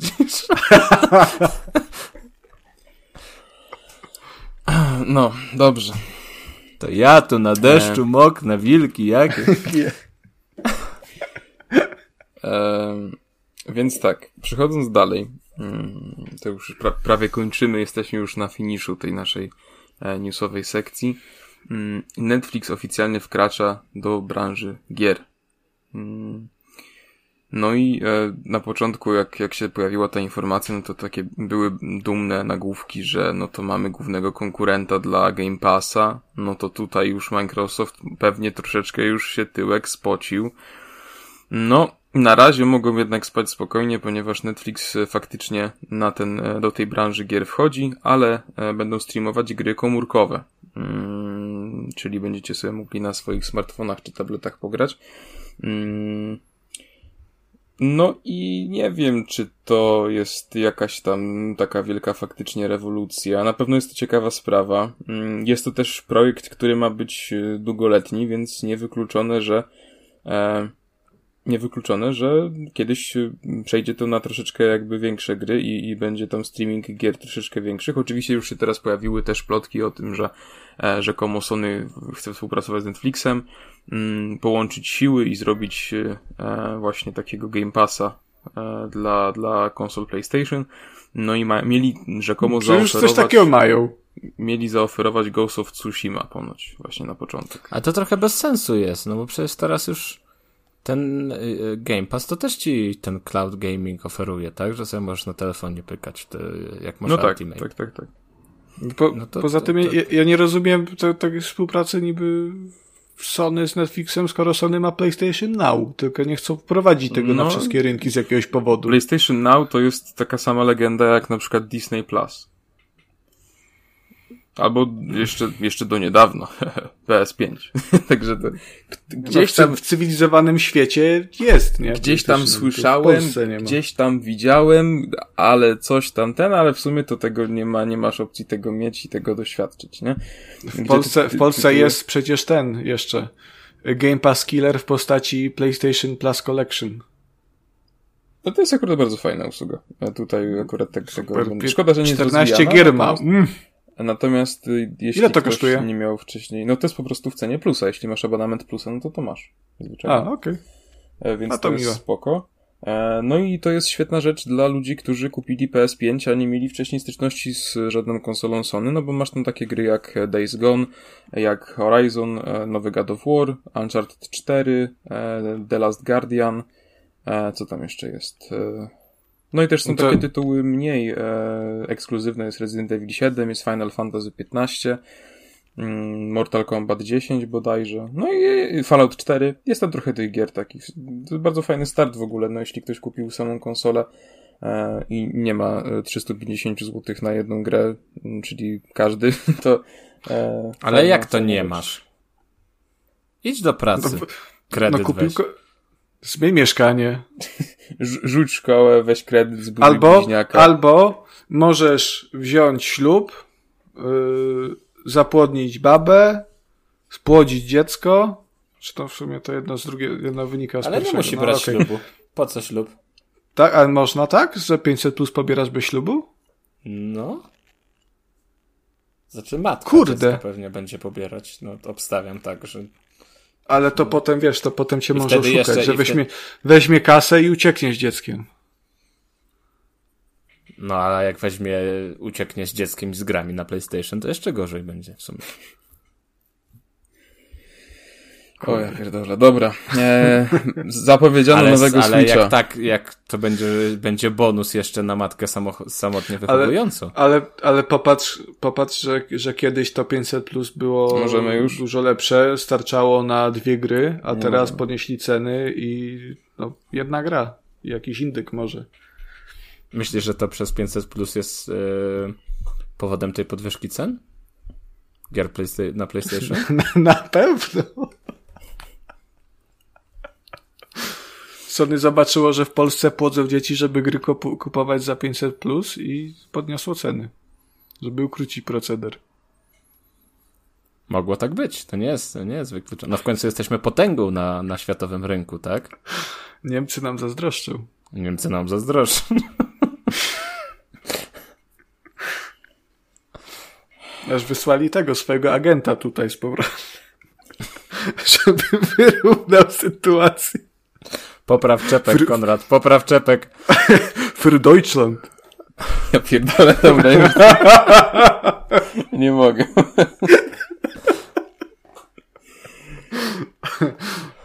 Uff, No i Dobrze. tak to jest właśnie. Kacper chciał się, na nas, chciał się na nas gniewać, ale nie wytrzymał. Zapowiedziano nowego Switcha. I ci, co liczyli, że będzie Switch Pro, no to mogą się tylko oblizać, bo y, zapowiedziano Switcha, który jest, y, nazywa się Nintendo Switch y, model OLED i będzie miał troszeczkę większy ekran. Bardzo, E, bardzo będzie chwytliwa nazwa swoją Będzie drogą. to ekran, e, właśnie, tak jak zdziwicie się pewnie, nie spodziewacie się, ale będzie to ekran OLED. Mm, No i będzie właściwie co? Będzie miało troszeczkę, znaczy no, będzie miała większą tą nóżkę z tyłu, bo teraz jest taki mały dziabąk, a mm, teraz będzie na całej długości w tym nowym Switchu. Mm, No i dock będzie biały i będzie zawierał dodatkowe wejście kolorki. na Ethernet. E, więc y, generalnie no, Te kolorki ma brzydkie. no nie wiem, nie wiem Biał, co tu... Biały i czarny. Nie wiem, co tu dużo mówić. No akurat jeśli chodzi o kolo- kolory, to mi się podoba to połączenie. Jak nie jestem fanem Joy-Conów jednokolorowych, tak uważam, że ten Switch w białym doku z białymi Joy-Conami wygląda bardzo ładnie. E, Natomiast no, na pewno nie jest to zmiana, której potrzebowaliśmy, której chcieliśmy. Mm, No bo bebechy w żaden sposób nie są ulepszone, to dalej jest ten sam sprzęt, e, tylko że z lepszym ekranem. Ale, no właśnie, to też jest taka sprawa z tym, co mnie mm, po prostu rozwaliło. E, Nintendo oficjalnie już na swojej stronie powiedziało, że przez to, że ekran będzie inny, doświadczenia z niektórych gier mogą się troszeczkę różnić. E, Tak gówno. Znaczy to tyle, że po prostu niektóre gry nie będą dostosowane do tego nowego ekranu i mogą być troszeczkę bardziej rozmyte. Ale to pomyślicie, mały problem, spoko. No to racja, no to ja też się zgodzę, że właściwie no to tam na to można przymknąć oko. Natomiast oka nie można przymknąć na to, że nowy Switch OLED będzie miał ciutkę większy ekran, co spowoduje to, że nie będzie kompatybilny z niektórymi e, kartonikami z Nintendo Labo. I teraz wyobraźcie sobie, że kupiliście sobie zestaw kartonów e, i zestaw gier za chyba 2000 zł. Zestaw E. kartonów za 2000, to już dobrze świadczy. Jezus, jak ja kocham tą branżę, po prostu to jest ta najlepsza rzecz na świecie. I wychodzi nowy Switch i wy stwierdzicie, o, ja ciągle fajnie. pamiętam, jak wiesz, jak była przeprowadzka i się szło do pani do sklepu. Ma pani jakieś kartony? A ona tu są, proszę sobie wziąć te kartony. Teraz Można było 2000. się normalnie, normalnie przeprowadzić. No ale takie kartony do Nintendo to jednak inna klasa kartonów. Z takich to się łóżka na olimpiadę buduje w wiosce olimpijskiej, z takiego kartonu. To jest porządny karton. To, to taki karton za liuchankę. To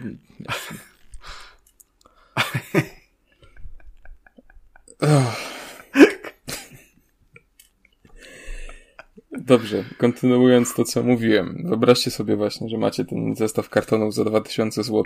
Wychodzi nowy Switch, no stwierdziliście, świetna sprawa, mam akurat 1650 zł w kie- kieszeni, idę sobie kupić nowego Switcha OLED. No i kupujecie tego Switcha, wracacie do domu i stwierdzacie, a, chcę sobie połowić rybki, czy tam zagrać na kartonowym pianinie. No i wkładacie tego Switcha w karton i się okazuje, że no, Że kurwa trzeba nowy kredyt wziąć. taki chuj jak słonia nos, bo, bo nie działa, no i to jest strasznie, strasznie słabe, no bardzo mi się to nie podoba, nie jestem fanem tego rozwiązania, uważam, że powinni to jakoś troszeczkę sensowniej, Kacper, Kacper, ale, spo, ale spokojnie. Spokojnie. Zaraz zapowiedzą Nowe Nintendo kartony. Labo OLED model za 2000 zł. Nie, teraz będzie za 3000, bo y, wyższa jakość, większy ekran, wie, większe koszty produkcji. nie no, ja tak, Także, ja tak no. wiecie co z dupy dałem, nie wiem ile to Nintendo Labo kosztuje. Różnie, bo Pewnie, widziałem... pewnie jakby chciał wszystko zebrać, to, to, to sporo. No. To zależy od modelu. Mm. e, Najtańsze chyba jakieś 80 zł, ale są też chyba po parę stówek też mod te. No ale jakbyś Modele. chciał, teraz właśnie tak patrzę, to generalnie jakby się chciało zebrać e, e, takie większość tych fajnych sprzętów, no to trzeba liczyć tak około, myślę, 700-800 zł. E, No to mówię, no według mnie troszeczkę kiepska sprawa. E, I jeszcze Nintendo zjebało w jednej sprawie y, z tym OLEDem, bo ja nie rozumiem, jak wszyscy czeka, czekali na Nintendo Pro, no to Nintendo musiało sobie zdawać z tego sprawę i nie wiem dlaczego Nintendo nowego Switcha nie nazwało Nintendo Switch ProLED. Spryt. Jak ktoś z Nintendo Mogłoby chce się nazywać mój- mój- Terolet. mój pomysł, to e, też, no, też. to jest po prostu troll i tyle. Od tej zapowiedzi już trochę czasu minęło, bo to właściwie było chwilę po nagrywkach poprzedniego epizodu. E, No i Nintendo y, już raczej oficjalnie powiedziało, że no, nie będzie nowych, nie planuje przynajmniej w tej chwili wydawać kolejnych modeli e, Nintendo Switch. E, Szczerze mówiąc, no trochę, trochę smutno, ale z drugiej strony trochę się cieszę, no bo nie będzie kolejnego wydatku przynajmniej e, w ciągu tam najbliższych powiedzmy dwóch Nie, nie no, u mnie dalej nie ma. To znaczy? To znaczy, no, no, no nic nie zamawiałem z Nintendo z tego OLEDa. No ja też nie, no Wystarczy właśnie to nie mi chodzi, kupywać. bo, że to jest tak mała zmiana, że nie ma sensu po prostu. Ja nie czuję potrzeby upgrade'o- up, upgrade'owania w cudzysłowie e, swojego obecnego Switcha, więc e, no, żadna strata, jestem w stanie sobie te białe Joy-Cony i białego doka odpuścić. No, ale tak się śmiesznie złożyło, że niedługo po tej e, zapowiedzi e, Switcha Pro e, pojawiła się zapowiedź Switcha Pro już faktycznie, tylko że od Valve. I Valve, czyli jakby ktoś nie wiedział, ci, którzy stworzyli Kacper, Steama, wszyscy wiedzą. Ci, którzy zrobili Half-Life'a. To, to, to, Ludzie, to, to, ludzie korzystają z PC-ów w przeciwieństwie na ciebie. no może ktoś tam korzysta faktycznie, jeszcze ktoś jest pomylony na tyle, żeby, to, to, żeby to grać twórcy, na ko- komputerze. twórcy No, ale- konkurencji dla Goga. E, więc tak, no będzie konsola przenośna od Valve, znaczy właściwie komputer przenośny, będzie nosił dumną nazwę Steam Deck. Jest tam w trzech różnych półkach cenowych. E, na temat tych cen, no to według mnie troszeczkę tutaj e, no je, jest wysoko, jest wysoko. E, proszę Państwa, pan Paweł będzie skakał. Jest, no jest kurwa wysoko. Tylko jak już tak zajawiamy, to ja mam nadzieję, że to lądowanie to nie będzie jak w przypadku pana Pawła Jumpera. E, że, no... ge, że Gaben po premierze nie zrobi kurwa, ała! Kurwa, rzeczywiście! A mi teraz wszystko boli, No, w każdym razie, e, tak, będzie wersja e, Steam Decka za 1899 zł, w której będzie do konsoli dołączony case i będzie 64 giga pamięci, co jest e, śmiesznie mało. E, będzie wersja za 2,5 tysiąca złotych, gdzie będzie e, też case, będzie jakiś ekskluzywny e, community profile bundle e, i, i będzie 256 giga pamięci, co nadal jest e, strasznie mało. I będzie trzeci, trzecia opcja, już będzie po prostu taka naj, najlepsza, najlepsza, ponieważ będzie tam również będzie case, będzie e, taka otoczka na ekran, że się nic wam nie stanie, w ogóle będzie też ten profile bundle, będzie ekskluzywny, w ogóle ekskluzywny motyw na wirtualną klawiaturę i do tego będzie miało 512 giga pamięci, czyli pół tera. No jest, aha i ta cena wynosi 3099 zł. E, I według mnie jest to jedyna tak naprawdę rozsądna opcja, no bo no, no znaczy, no nie, no nie jest to dla mnie, bo ja na Steamie mam gier dwie, e, więc, e, że tak powiem, mi to akurat dynda. E, sam projekt jest ciekawy, no ale cenowo stoi to strasznie wysoko, muszę przyznać i, i naprawdę nie wiem jak to będzie. No Valve się zarzeka, że faktycznie mm, ma niby być w ten sposób, że na Steam Decku odpalicie dosłownie każdą grę, e, jaka jest e, na Steam, jaką macie na Steamie. Nie będzie gry, która sobie z tym nie poradzi. E, no, nie wiem, zobaczymy, oby tak faktycznie było. Samo urządzenie wygląda bardzo ciekawie, niewątpliwie. No i y, chyba się zgodzimy, że przypomina budową Switcha. No, przypomina budową po prostu każdą konsolę przenośną, no, umówmy się. No nie no, Kacper, no P... kurwa, no Switch przypomina PSP, tylko że jest większy. E, no ale to też jest spora PSP? konsola, nie, ten, ten, nie, ten Steam Deck. No przypomina PS, PSP, PSP przypomina PSP Game Boy Advance. wiesz co, jedną tylko, jednego analoga na przykład. Jezus, no dobrze. A, no śmieje się, kurwa, spokojnie. Switch, no, ekran jest po środku, tych, a... takich te... miziaków do mijania. No, w każdym razie, no, Ale... e, konsola, znaczy, kom, przepraszam, komputer zadebiutuje pod koniec tego roku. E, można było już na, na e, Steamie sobie rezerwować zamówienie w cenie 18 zł. Komu się udało, to gratulacje, komu nie, no to. to, to Nic straconego.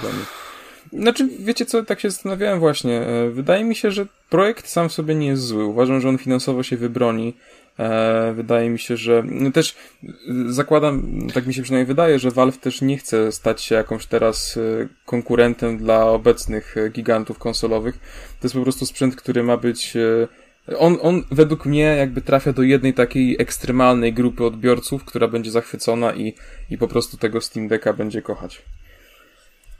Takich fanboyów. Tak, tak, tak, tak. Tak mi się wydaje. Ale no, fanboyów, fanboyów czego? Steama. Znaczy, no Steama, no Steama, ja no, uważam... No, ale, ale ja jestem fanboyem Steama, no ja gram na Steam i mi to jest kompletnie do niczego niepotrzebne. No ja uważam, że... Znaczy może, to... może dlatego, że ja też y, po prostu mm, no do, do pracy dojeżdżam y, skuterem, więc nie mam czasu grać w trakcie dojazdu do pracy. Y, rzadko kiedy mam okazję grać gdzieś poza domem. Więc to jest całkowicie mi niepotrzebne do niczego, bo mogę sobie grać na PC w te same gry, tak? Tylko w lepszej jakości i, i stabilniej.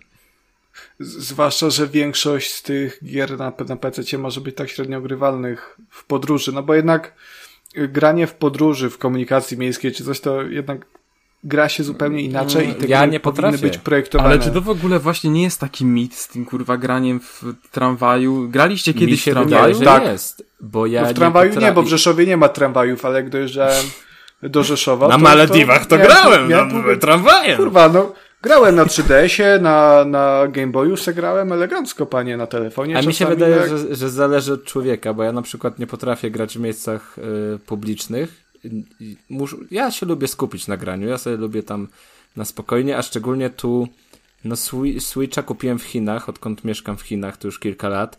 I w ogóle ze Switchem pokazać się gdzieś publicznie to już jest, jest dramat totalny. W pociągu to zaraz ci będą, nie dość, że jesteś po prostu białasem, to ludzie cię będą, e, no będziesz oglądany i wytykany palcami, no to jeszcze jak w coś grasz, to ci wszyscy będą zaglądać przez ramię, co ty tam grasz. I ja to tak nie mogę, nie, to już mnie trafia, trafia mnie, mnie szlak. Ja w tramwaju, ja w tramwaju grałem jedynie w Pokémon Go, ale tak nawet nigdy nie myślałem, żeby wyciągnąć Switcha z plecaka, bo e, ja, no nie Jeszcze wiem. podpierdolą, w pierdol dostaniesz, podejdzie Switch albo w pierdol. I, ta, i tak oba, do, Albo, oba albo może obie do, można też zaaplikują. dostać wpierdol za Switcha, to też jest taka opcja, tak? Że... Tym bardziej, że ja mam różowego Joy-Cona jednego. to się mogę narazić. na To... To panie najgorzej. Jeszcze długie włosy masz, to już w ogóle pewnie. Tak, kucyk, jeszcze kolczyki przecież mam, to w ogóle. No, jeszcze fanboyem Sony jesteś, to wiadomo, co sobie tam robić. Jak was dociskają. Nie, no ja szczerze powiem, że mi jako ta pecetowca to myśl o kupieniu tego Steam Decka nawet przez y, chwilę przez głowę nie przeszła. Nie, nie, nie, zwa- wydaje- Zwłaszcza, że za cenę tych trzech 300, które wołają za najwyższą cenę, to 300. już chyba można mieć takiego, no 3300, nie? 300. 300. 300. Czy, czysto, Czy czysta? Czysto. Czysto. To można Cze- za tę cenę zbudować na w miarę, w miarę sensownego peceta, a przynajmniej można było przed No całym pierdolnikiem nie, z kartami nie, nie, graficznymi. Nie, nie, to zacz, nie, nie. Nie no, ja sobie za dwa kafle zbudowałem i tak Ale sobie, kiedy? sobie radzi. Czekaj, liczę. W 97 jakoś to. W 19. W No to styczniu. przy- przed, przed podwyżkami. No to, no to Styczniu, mówię, że no przed tym pierdolnikiem z kartami graficznymi, z tym wszystkim, to można Policzył było sobie na palcach. Czekaj, dwa lata temu 21 minus 2. A w 19. Zanim No bo bo we, ja, ja wszystko wyrwali. liczę odkąd kiedy, odkąd ciebie poznałem. I potem sobie odliczam. No, słodko. No. Mm. A na Malediwy to cię nie wziął. No, na Malediwy z Magdą. Słuchaj, no. Pojedziemy do Zakopanego, kupię ci ciupagę. Albo do Władysławowa. Nie, no jak w Zakopanym to, to bursztyny. Nie, jak, jak do Zakopanego jedziesz, to tylko możesz się dać wyruchać gorolom na kasę. A, we twoje Konrad wycieczki to są dziwne, to ja, ja nie wiem. Ty jesteś takim odwrotnym Erasmusem. To, to, to, Ojej. Tutaj Japończycy go dociskają, Ghost of Tsushima Director's Cut, tutaj górale go ciupagą dociskają. jak jedzie nad morze, to się tak zakopuje w piasku do połowy, nie?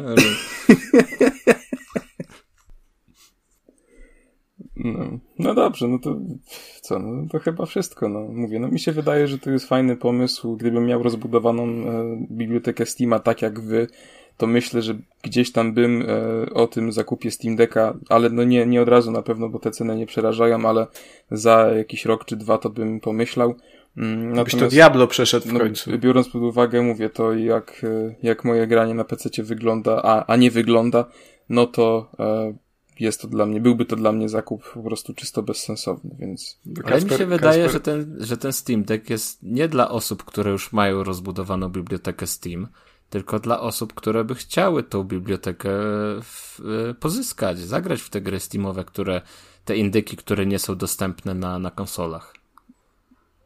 no ja myślę, że wiesz co, Gaben produkując konsolę dla osób, które chcą zagrać w indyki PC-owe, no to kurwa raczej by chyba, wiesz co, Nie no, ale, Kac, ale Kasper Kuba ma rację w tym względzie, bo e, sporo osób, e, które grają wyłącznie na konsolach i PC-ów nie tykają, e, no to jako jeden z najważniejszych argumentów najczęściej podają to, że no nie lubią grać przy biurku, bo ich to męczy i czują się jak w pracy, więc no tutaj akurat taka taktyka by miała sens, bo jednak y, no Steam Deck to nie jest komputer per se, jasne, tam y, można zainstalować Windowsa i cokolwiek tylko się będzie chciało według zapowiedzi y, i odpala gry PC-owe, y, natomiast to jest dalej forma konsoli przenośnej, nie?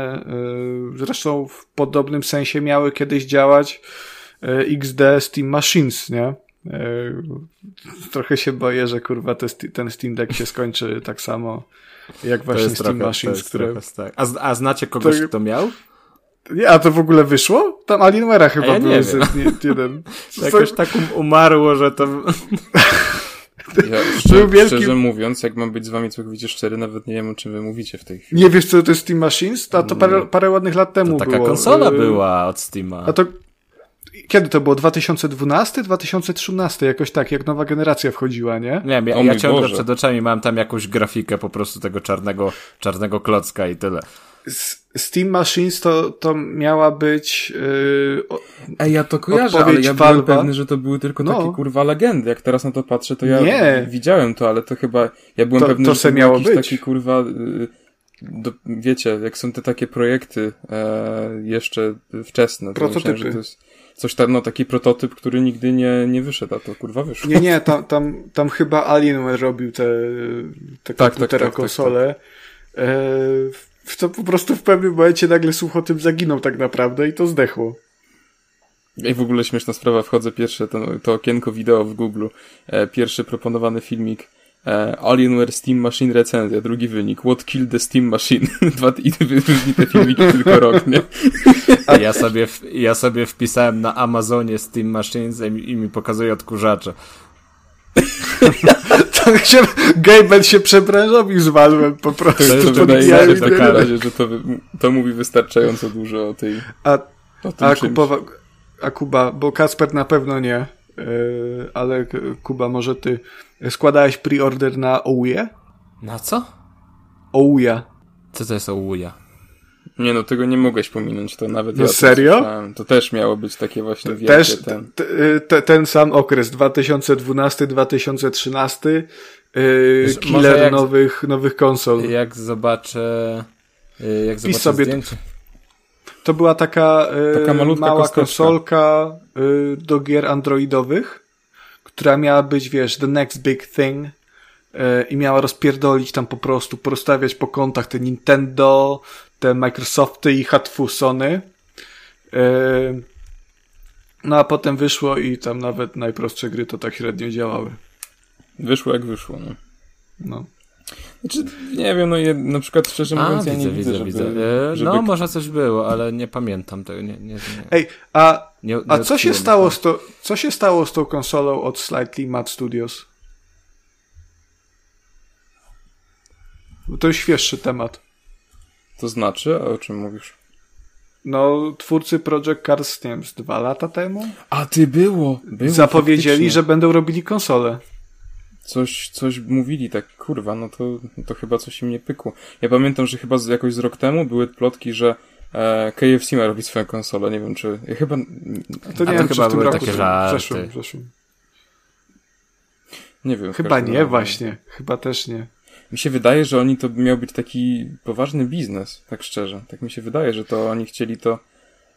A to nie było troszkę tak jak ta lodówka od Microsoftu w, te, w ten, w ten y, deseń? Nie, no wiesz, lodówka wiem, od Microsoftu to był taki czysty żart, a, a to, to faktycznie mi się wydaje, że to miało być takie, e, no mówię, taki poważny, poważny biznes.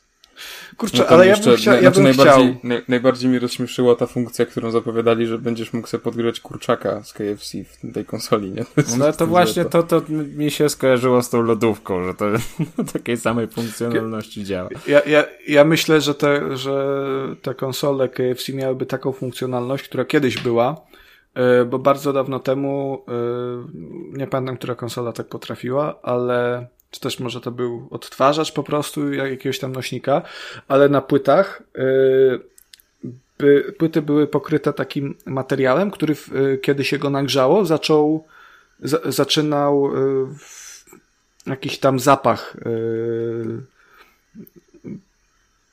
Jezus, patrz i słowa zapomniałem, kurwa. Wytwarzać.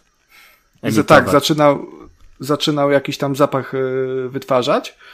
I na przykład jak se w Mortala napierdalałeś, nie, tam łeb urwałeś, w dupę komuś wsadziłeś, to y, śmierdziało krwią i gównem.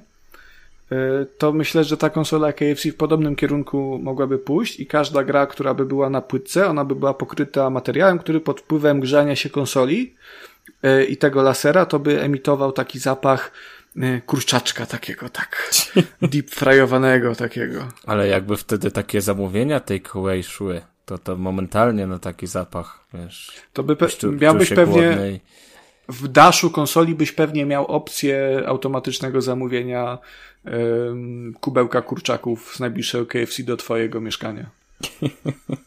100%. W ogóle, Ale jak, tak już, żar... No. jak już tak gadamy o, o konsolach, to powiem wam, że e, to prawda, to już nie jest taki projekt z dupy, jak, jak te, o których mówiliśmy teraz, ale naprawdę bardzo żałuję, kurczę, bo mm, był taki moment, jak PlayStation Classic, czyli ta wersja Slim 1 e, z tymi wbudowanymi grami, chodziła za, kurczę, 100 złotych. Na pewno to pamiętacie, bo też o tym No ja żem nawet kupił wtedy. No i ja kurczę, akurat coś tam było, że chyba kasy nie miałem, czy po prostu było mi szkoda, nie pamiętam, w każdym razie się nie zdecydowałem i tak strasznie mnie to cały czas męczy, ale jak tak teraz patrzę, kurwa, to po, ta konsola w tym momencie chodzi po 5,5 stówy wszędzie, a na Allegro nawet nie ma żadnych używek, nie? Nie ma żadnej aukcji, nic. Ja nie wiem, oni przestali Od- produkować w odkup od ogóle to. PS Classic? Chciałem, ale on nie chciał mi sprzedać, wiesz, za 150 zł, bo mu Prze... Przestali chyba, bo... Musisz go co, wydaje- docisnąć tam. Wziąć ciupagę, pojechać do Rzeszowa. E, wy- Wydaje mi się, że tak. że przestali produkować. E, Nintendo też przestało produkować te, te mini konsole NES-a i SNES-a. Sega nie wiem. I właśnie, kurde, te sobie pluję w brodę, bo tego NES-a klasika nie kupiłem i, i też już po parę stówek śmiga. No, szkoda, szkoda, kurczę, bo jednak te gierki, co tam były na PS, tym PS Classic, to bym sobie chętnie, chętnie pograł. Czyli jak coś ma w nazwie Classic, to trzeba kupować od razu, tak? Póki tani. No, czy, jeżeli, to, jeżeli to ma sens, nie? Bo w, w przypadku Segi to tam możesz sobie kupić obecnie 58 różnych rodzajów, jak nie więcej Segi Classic, tylko to są y, chińskie y, podróby, nie? No to dobre. No, najlepsze. Ale nie, o, Masz tak tam- widzisz, jeszcze się miałem wtrącić a propos tej rozmowy o tym Switchu nowym, że oni tego doka nie zmienili. Yy, ja teraz Nie no, wysia- zmienili, jest do- troszkę bardziej zaokrąglony taki. Aha, mój pisał, że wysiadł futurystycznie wygląda. I się chciałem zorientować trochę tak, wiesz, yy, na chińskim Allegro. Pokazywało mi od razu jakieś tam zamienniki odpowiednie chińskie. No i one są fajniej zaprojektowane niż ten yy, normalny dok. Tam No, ty- tu, tylko, że palą konsolę. Tu ładowanie, tu ten, tu tak trzyma, fajnie wszystko wygląda. Malutkie to to zgrabne, ładne, tu się chowa, tu się wysuwa. A przecież ten taki bazowy od Switcha, no to jest, to jest... Bla. Niewygodne. Tylko jak sobie zamawiasz takiego ładnego, fajnego, to musisz się liczyć z tym, że prawdopodobnie y, ci prędzej czy później spali, Wiem. może spalić konsolę. Już, już tam, Bo tam- Już na Twitterze mnie z tego wyleczyli. A jak ja ci pisałem, to nie posłuchałeś, na Twittera musiał pójść. Nie no, musiałem, wiesz, no kilka głosów. Ty to jesteś fanboyem, yy, fanboyem fanboyów, także no musiałem kogoś, Nieprawda. kto nie jest fanboyem fanboyów posłuchać. No. Przecież dużo mam konsol Nintendo i, i wcale nie jestem fanboyem. Trochę jestem, ale nie, nie, nie Dużo bardzo. mam konsol Nintendo, nie jestem fanboyem. Ja znam ludzi, którzy grają na Nintendo. O, I, I w ogóle toleruję Nintendo i nie mam nic przeciwko Nintendo ani PlayStation, ale nie muszą się z tym afiszować. to Nie na ulicy, za, okej? Nie na ulicy. trochę zabrzmiało jak właśnie to, nie jestem rasistą, ale... Ja generalnie nie mam nic do tego, ale jak idę przez park i w parku jakiś ciul gra na Switchu na ławce, to mnie no po prostu chuj mnie strzela. Niech se to robi w domu, w swoich czterech ścianach, gdzie nikt go nie widzi, dobra? Z różowym joyconem do tego. Kucykiem i kolczykami. I kolczykami. Rozbija polskie rodziny.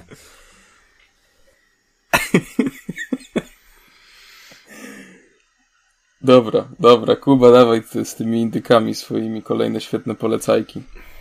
No co, świetne. Wszystkie ostatnio były świetne. Ostatnio w zeszłym epizodzie świetnie trafiłem i wszystko się sprawdziło, o czym pogadamy trochę później, bo dwie z mm, rekomendowanych gier będziemy recenzować w dalszej części tego odcinka. A jeśli chodzi o rekomendacje indyków na epizod 11, to zacznijmy od Tribes of Midgard, które 27 lipca, czyli już jest dostępne najprawdopodobniej, ukaże się na mm, PC-tach PlayStation 5 i PlayStation 4. I jest to debiutancka produkcja od studia Northfell Games, które pracuje pod y, dość sporym wydawcą, Gearbox Publishing, i to ma być taki survival y, nastawiony na kooperację, kooperację. RPG, oczywiście, jak łatwo się domyśleć, w settingu wikingów. I mamy sobie stworzyć swoją wioskę, mamy sobie tej wioski bronić podczas y, tytułowego Mm, nie tytułowego, tylko no, to, co się pierwsze z Wikingami kojarzy, czyli Ragnarok. Więc będziemy bronić. Ja myślałem, że gwałcenie. Gwałcenie, no. Tf, nie, nie odwiedzałem jeszcze tamtych rejonów nigdy Skandynawii, także nie wiem, ale pewnie dociskają troszeczkę. No. no, podczas Ragnaroku, czyli potwory zastąpią, a, a my będziemy sobie tam e, bronić swoich włości.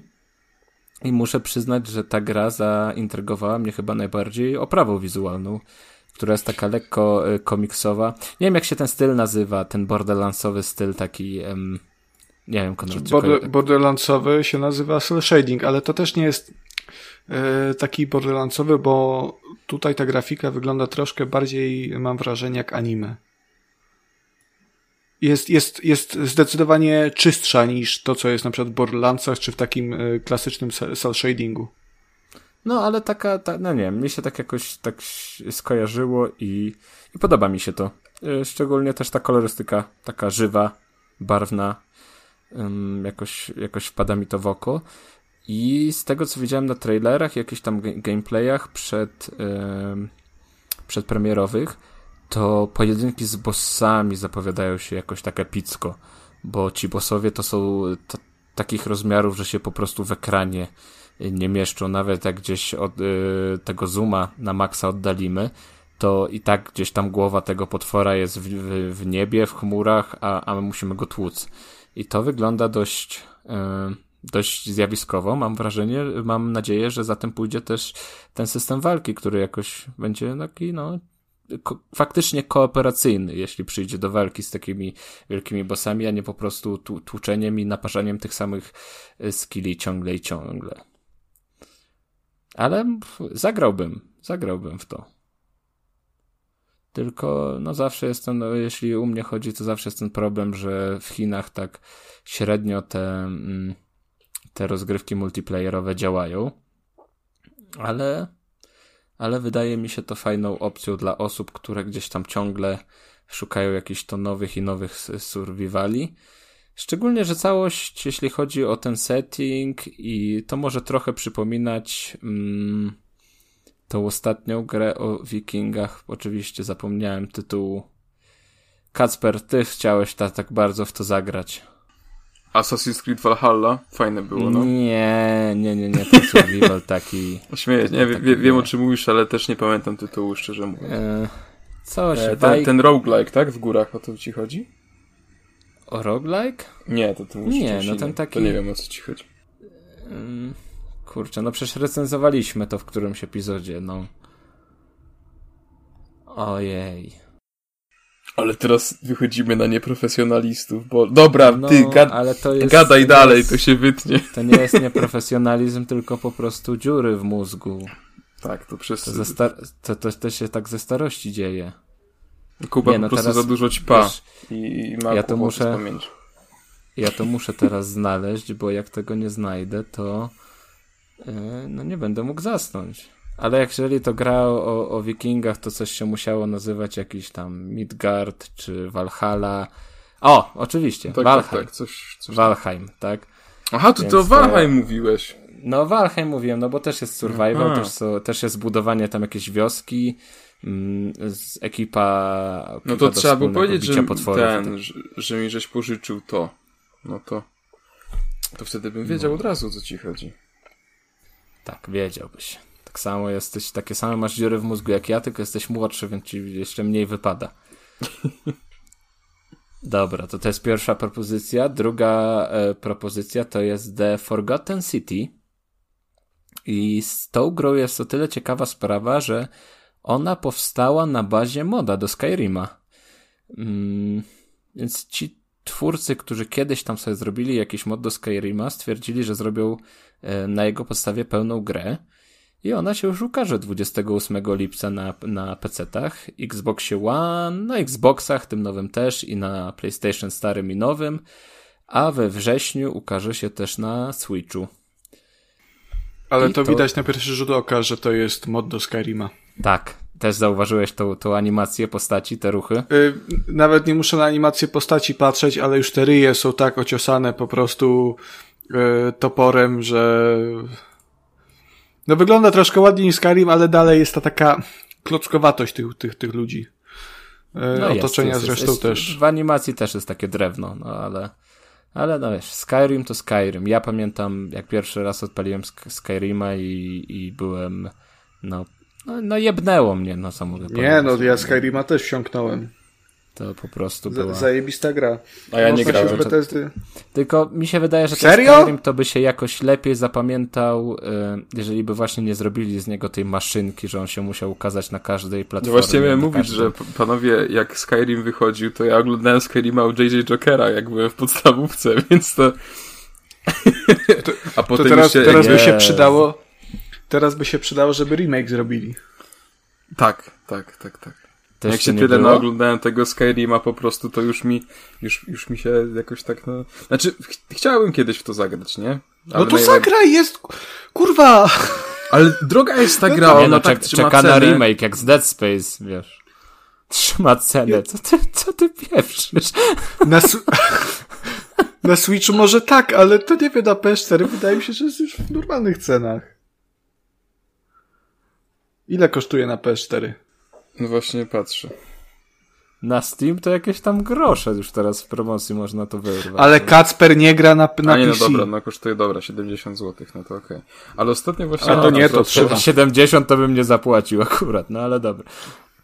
O Jezus, jakie chujowe to kuflowe mocne. no kurwa, powiedz mi, że jesteś zdziwiony.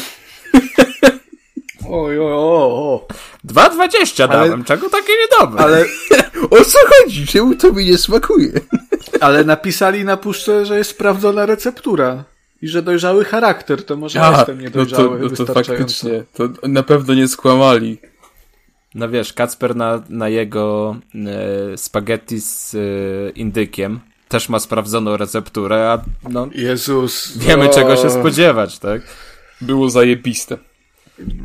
Niczego nie żałuję.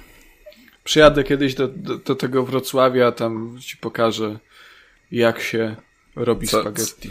Wiesz co, po dzisiejszych naszych rozmowach, to ja nie wiem, co ty mi tam pokażesz, jak się spotkamy. Dociśnie cię. Po, znaczy, nie, jak nie, ty będziesz kluchę, musiał, ty będziesz musiał jego docisnąć. To, to, jest, to jest inaczej. Ten, Dobra. Ci, poka ci pokażę maj, maj, moje kluseczki, ty. My ding ding dong. no, właśnie co chciałem powiedzieć A. ostatnio na tym, na e, kurwa jakiejś tam stronie Amazon czy inne gówno e, Skyrim na wersji na Xboxa 360 został wylicytowany za 2300 zł. Także trzyma cenę. nawet, nawet nie. Ale to nawet nie trzeba tak daleko sięgać. Jak chcę zobaczyć, jak, jak fajnie Skyrim trzyma cenę, to na Nintendo Switcha te pudełka dalej po 150 zł śmigają, nie? No to, bo, to, bo to gra na Switcha. No, no, super, no, ale nie z od Nintendo, nie? To jakieś chore, kurwa, ale okej. Okay. Dobra, Dobra Wiedźmin 3 te zresztą. Forgotten City, to to będzie taki pierwszoosobowy, pierwszoosobowa przygodówka. Czyli możemy się spodziewać rozwiązywania zagadek, szukania tajemnic, jakiejś, nie wiem, detektywistycznej roboty, a cała fabuła opiera się na tym, że trafimy do takiego zaginionego mm, rzymskiego, starożytnego miasta, nie wiem, może coś na, na styl Atlantydy. I tam będziemy musieli od, rozwiązać zagadkę mm, znalezionych złotych posągów, które wyglądają tak, jakby po prostu w, były ludźmi zamienion, zamienionymi. czekaj, czekaj, czekaj, za, zara, zara, zara, zara. Czy to The Forgotten City to jest ta gra, która została zapowiedziana, zapowiedziana na którymś E3 parę lat temu? To może być ta gra, która została. e, Jezus. Wydaje mi się, ta, że tak, bo ja chyba pisałem o tym newsa. Bo Wydaje wiem, mi że się, to, że tak. że to było zapowiedziane y, A chyba mogło zaraz być na Game obok... Awards. Nie wiem, czy na E3, Nie, nie, nie, nie. Wydaje mi się, że na E3, bo były dwie zapowiedzi, które mi się zlały zajebiście ze sobą. I to by, pierwsza to była y, Call of Cthulhu, a druga to właśnie była taka gra z takimi złotymi posągami. I wydaje mi się, że to to, albo Close to the Sun. I nie jestem pewien, które to było, ale chyba y, ale chyba chyba nie, chyba, chyba The Forgotten City to było to. Możliwe, możliwe. Bo, no takie dość charakterystyczne te złote posągi są. One się tam i w trailerach pojawiały i na zapowiedzi. Także, także wokół tego będzie się kręciło wszystko. A sama rozgrywka będzie polegać na tym, że w tym zaginionym mieście odnajdziemy portal, który będzie potrafił przenieść nas w przeszłość. Czyli cofniemy się w przeszłość, już e, biorąc udział w wydarzeniach, będziemy odkrywać, co tam się takiego um, wydarzyło. Więc no, myślę, że to może być, może, może być ciekawe. Jeżeli ekipa była zd- zdolna stworzyć jakiegoś naprawdę wyróżniającego się moda do Skyrima, to, to może i z tym sobie poradziła. No, przekonamy się. I trzecią propozycją jest Unbound Worlds Apart. I to jest gra, która 28 lipca pojawiła się, bo już najprawdopodobniej się pojawiła, na PC-tach i Switchu, a w 2022 roku pojawi się na PlayStation 4 i Xboxie One. I to jest taka mm, platformówka Metroidvania 2D yy, z bardzo charakterystycznym bohaterem, który może przywodzić na myśl mm, Duszka, ty Konrad kojarzysz jak on się nazywa, ten z Final Z Finala, Fantasy. Black Mage. Black Mage. Tak, tak, bo to dosłownie wygląda, no nie wiem, tam chyba kolorystyka się trochę różni, tak? A tak to te oczka zakapturzone, czarna, E, niewidoczna tak, tak, twarz, tak, to tak. jest... Mhm. Ale chyba też e, by, była te... Magiki? E, Y, Była- Z Magiki? Te, te, te czarodzieje takie. Magika była taka gra. one chyba podobnie wyglądały, podobnie to było mm, Tak, wystylizowane. tak, tak, tak. Nawet na okładce dwójki teraz widzę, że jest taki pan w, czerwonie, w czerwonym płaszczu, tylko postacie z Magiki nie miały oczków. Aha. No tak, możliwe. No i to będzie taka, no, 2D platformówka, będzie się tam wa- wa- walczyło, skakało, zbierało, odkrywało, eksplorowało. No i trzeba przyznać, że szata graficzna jest ładna. I to troszkę mm, przywodzi mnie na, na myśl grę, którą będziemy recenzowali w dalszej części podcastu, czyli Out of Line. Chociaż tu wydaje mi się tak ta grafika mm, taka, no, bardziej zaawansowana mnie, mnie urzeka. Ale mnie dużo indyków urzeka, więc nie wiem, czy to jest jakaś, ja, jakaś rekomendacja. The Spirit pamiętamy. The Spirit, tak, ła, to było dobre. Albo yy, to, co będzie nam Kasper recenzował. Everybody Must Die? Just Die Already. A, Just Die, okej. Coś, coś takiego. No. Też kolejna dobra rekomendacja z mojej strony. No, zajebista. To za ten news. Ja, by, ja bym dalej w to zagrał, mimo twoich narzekań.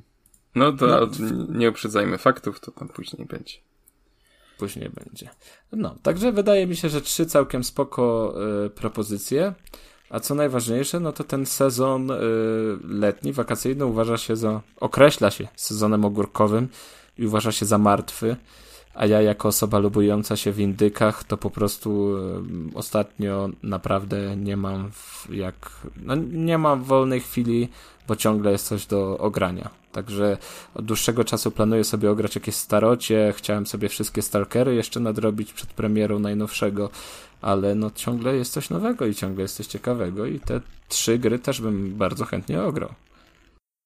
Ale powiem ci, że tak jak patrzę, to te gry, które tutaj wybrałeś tym razem, mam absolutnie zero obiekcji e, jakichkolwiek. Jak czasami marudzę, że i słusznie dodam, że często mam rację, e, to jednak tym razem wszystkie te gry są naprawdę intrygujące i prawdopodobnie znajdą się na mojej liście.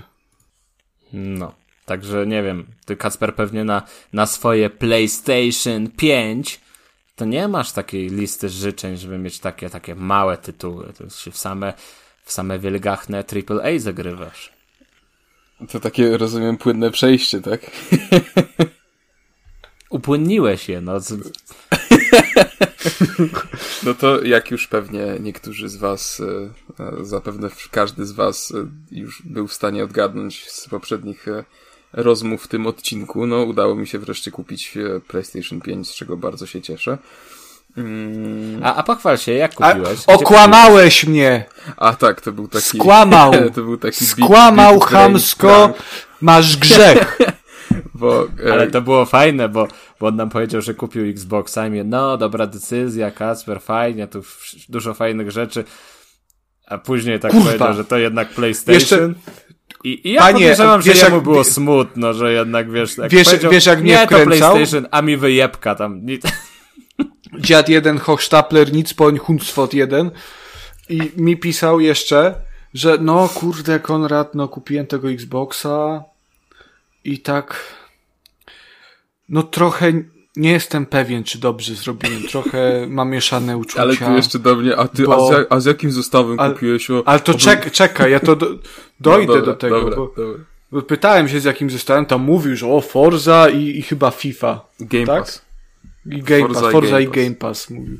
A mówię, że tam, no nie, ten, ten będzie zadowolony i Kacper tam pisze, że no ale no wiesz, no całe życie PlayStation i pierwsza konsola PlayStation, pierwsza recenzja, e, gra, pierwsza gra do recenzji to na PlayStation była i to no wspomnienia ma człowiek i teraz tak no też bym chciał, ale no ten Xbox. Ja sobie myślę, nie no fajnie, no w końcu zmądrzał, z tego fanboya z niego wytrzęsiemy e, jakąś inną konsolę spróbuję, dozna Game Passa, będzie, będzie zadowolony. I mówię, panie, będzie dobrze, nie bój pan żaby, będę twoim przyjacielem na, Xboxie ci pokaże, jak się gamer scory wbija, calaki i jeżeli zajebiście. Yy, a potem chuj wstawił zdjęcie kurwa z PS5. I to Ale jeszcze najbardziej... nawet, nawet nie zapiął w pasa. Najbardziej, najbardziej mnie rozśmieszyło to. Tak mnie docisnął, tak mnie docisnął, że nikt mnie nie docisnął, nawet go rolem zakopałem. Mnie najbardziej rozśmieszyło to, że mi ta konsola przyszła, jak Konrad akurat był w samolocie na, na Malediwy, jak leciał. I jak wylądował, to tak odpisał.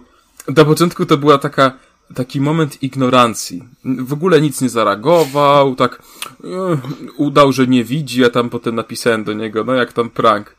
No, e, I to tyle. I tak minęło już tak z pięć godzin, pisze do mnie wieczorem Ty kurwa chuju! Mi nadzieję zrobiłeś, razem będziemy grać! Ale żeś mnie wkurwił! Ja już liczyłem, że ci przyjdzie ten Xbox! A tu chuj, PSP! To tak jak, trochę jak z The Spirit. To też nie mógł, kisił to w sobie. Ja się tak śmiałem, po prostu na początku cisza, cisza, w końcu jak wypierdolił wulkan, obrzucił bluzgami. On już planował, co będziemy razem grać na początku, o czym będziemy w podcaście gadać. Już sobie tam nową postać w Dark Alliance zrobił, to już o, ale będzie gra z, z Kasprem, to o, ale będzie, Tak ja, ja, ja, ja do dzisiaj tak, tak się budzę w nocy i tak szturcham Magdę łokciem i tak, i tak Śpisz? Mówię, ale, ale Magda, Magda ja, ja tego nie mogę zrozumieć jednego w życiu. Czemu ten Cembrowski to taka mędra jest?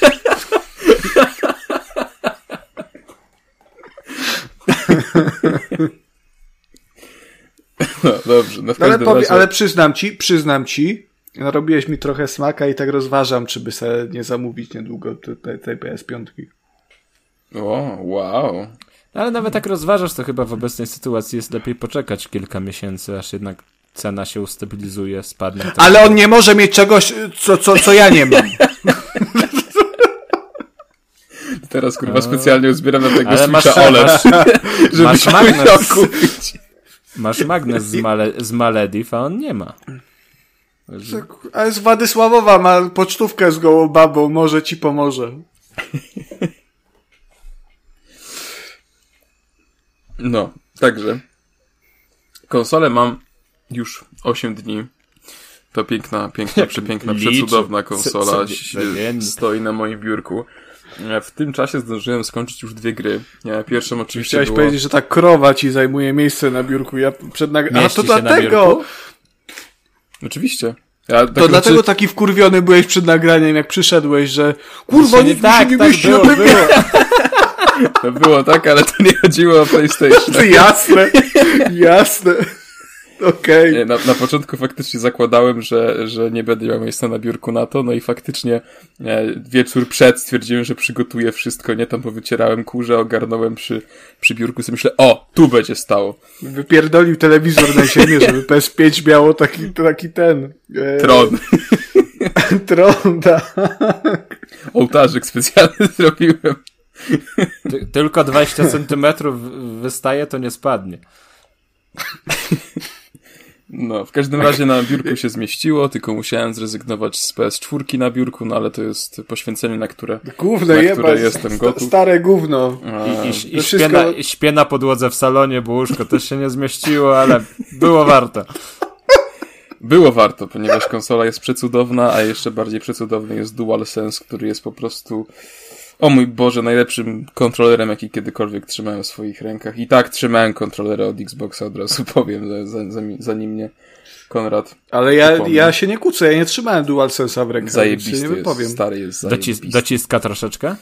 Oj, bardzo. Te haptyczne wibracje, te po prostu triggery, które stawiałem opór, no, no, Tylko, tylko kurde, dalej ma ten pad y, analogii w złych miejscach. Ma właśnie w zajebistych, ma w dobrych miejscach i takie analogi powinny być wszędzie, bo to jest jedyny sensowny sposób na rozmieszczenie analogów.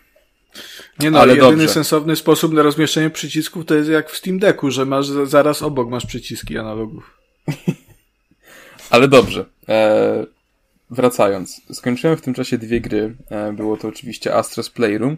Natomiast na temat tej gry się rozpowiadać nie będę, bo e, kiedy właśnie Konrad e, się opalał na Malediwach, no to, to ja przejąłem jego bloga na tydzień i tam napisałem tekst, w którym opowiedziałem trochę, op- opisałem właściwie swoje wrażenia o Tiraway, bo niedawno skończyłem Tiraway Unfolded, drugą część na, na PlayStation 4, no i właśnie Astro's Play, Playroom, więc jak coś, to, to polecam i odsyłam do tego tekstu.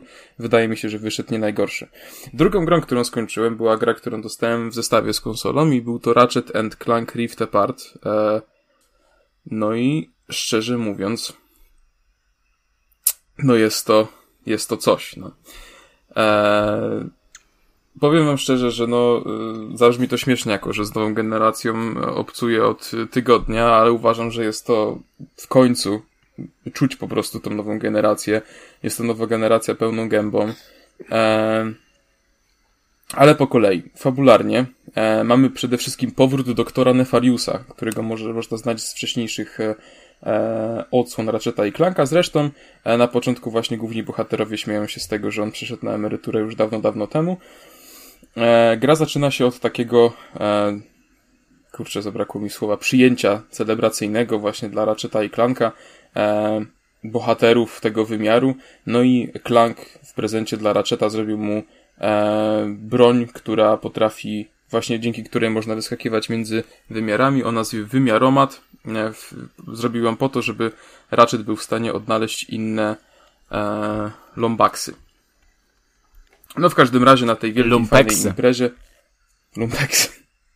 E, w każdym razie na tej wielkiej imprezie właśnie pojawił się doktor Nefarius. Ukradł ten wymiaromat, no i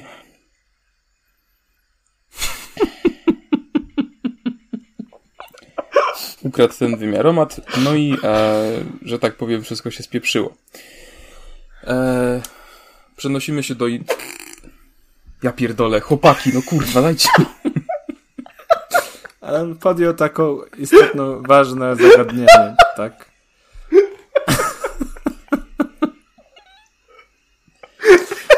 Uspokójcie się, bo ja nie będę opowiadał. Ja wiem, że to nieładne. My też się kurde jak rozpraszają, no ale co, co, co, co zrobić? No, Kon Konrad postawił pytanie, pytanie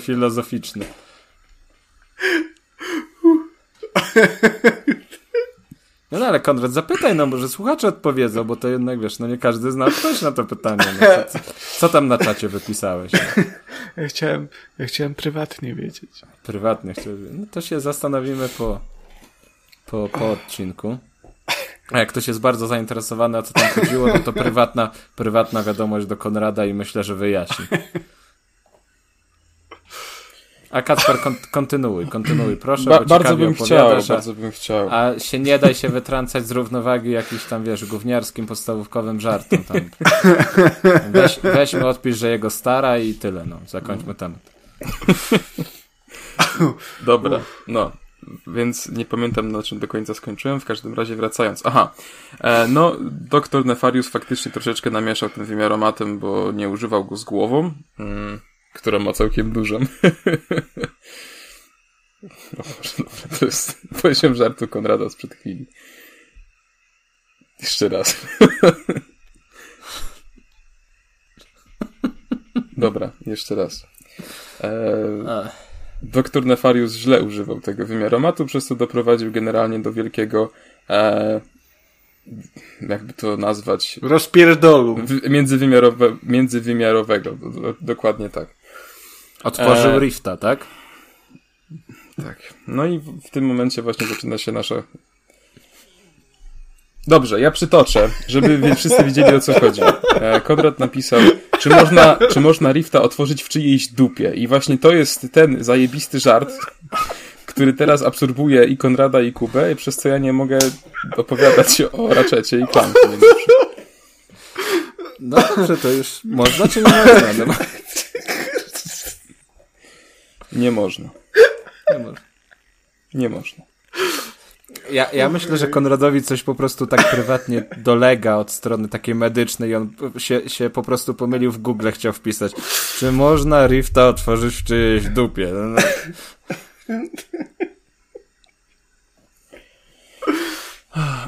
I w związku z tym... A, to, to, tylko, rewolucja... to tylko hemoroidy, Konrad, to wiesz, to, to można leczyć. rewolucja w medycynie po prostu.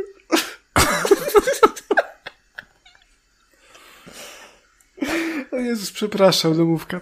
I w związku z tym, że otworzyły się przejścia do różnych innych wymiarów, poznaliśmy e, żeńskie odpowiedniki właśnie Ratcheta i Clanka, które nazywają się Rivet, to jest lombaksica, a bot nazywa się Kit. E, o tych postaciach więcej mówić nie będę, no bo to byłyby już lekkie spoilery.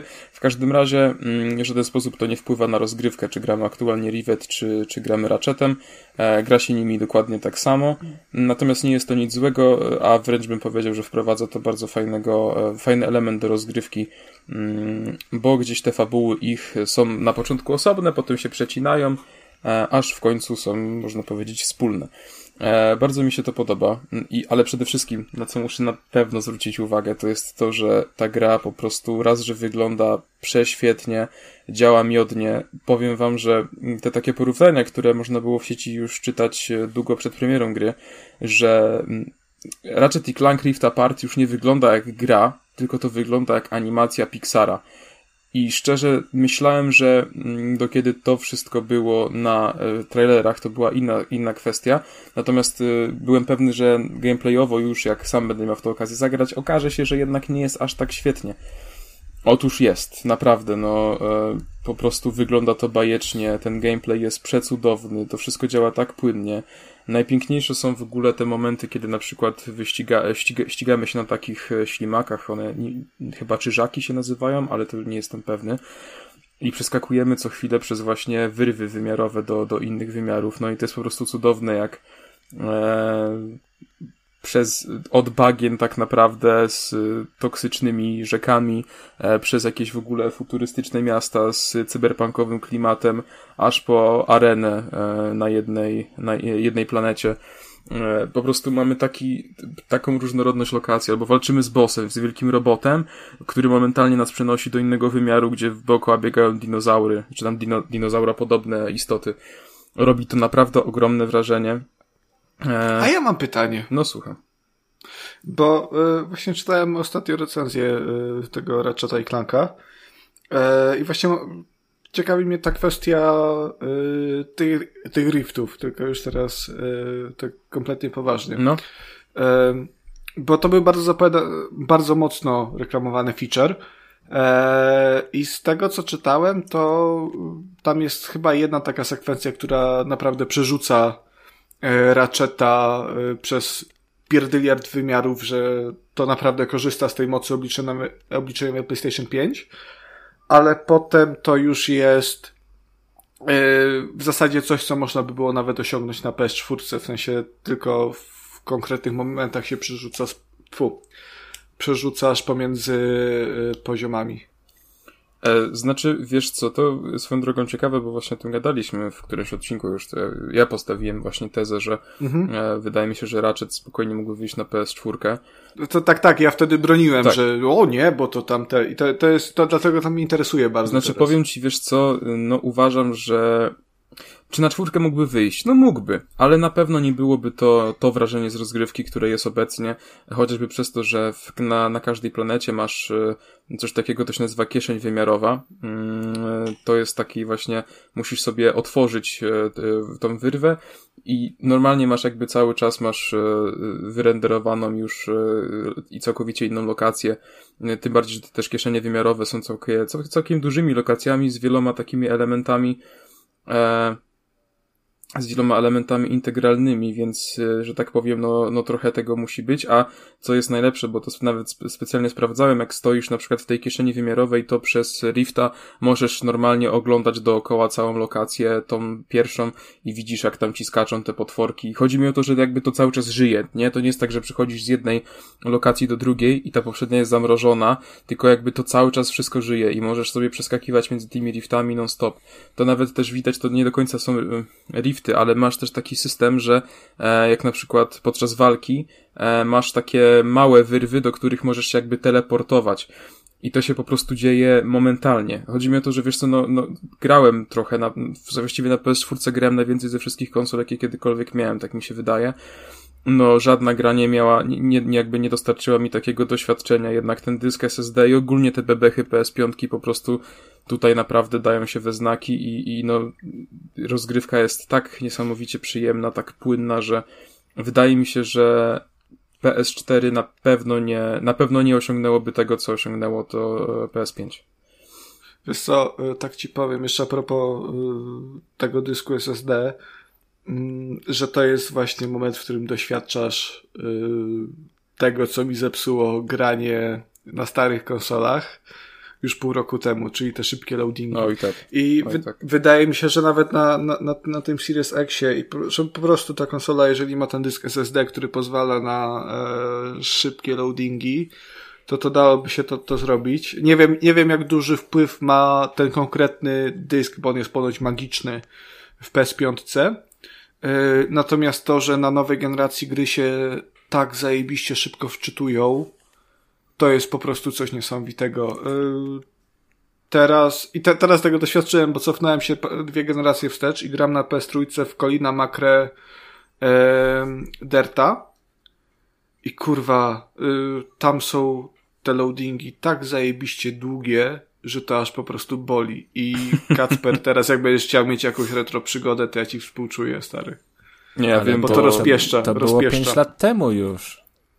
Co? Szyb, szybkie dyski SD. A to na komputerach to tfu, klawiaturstwo jebać.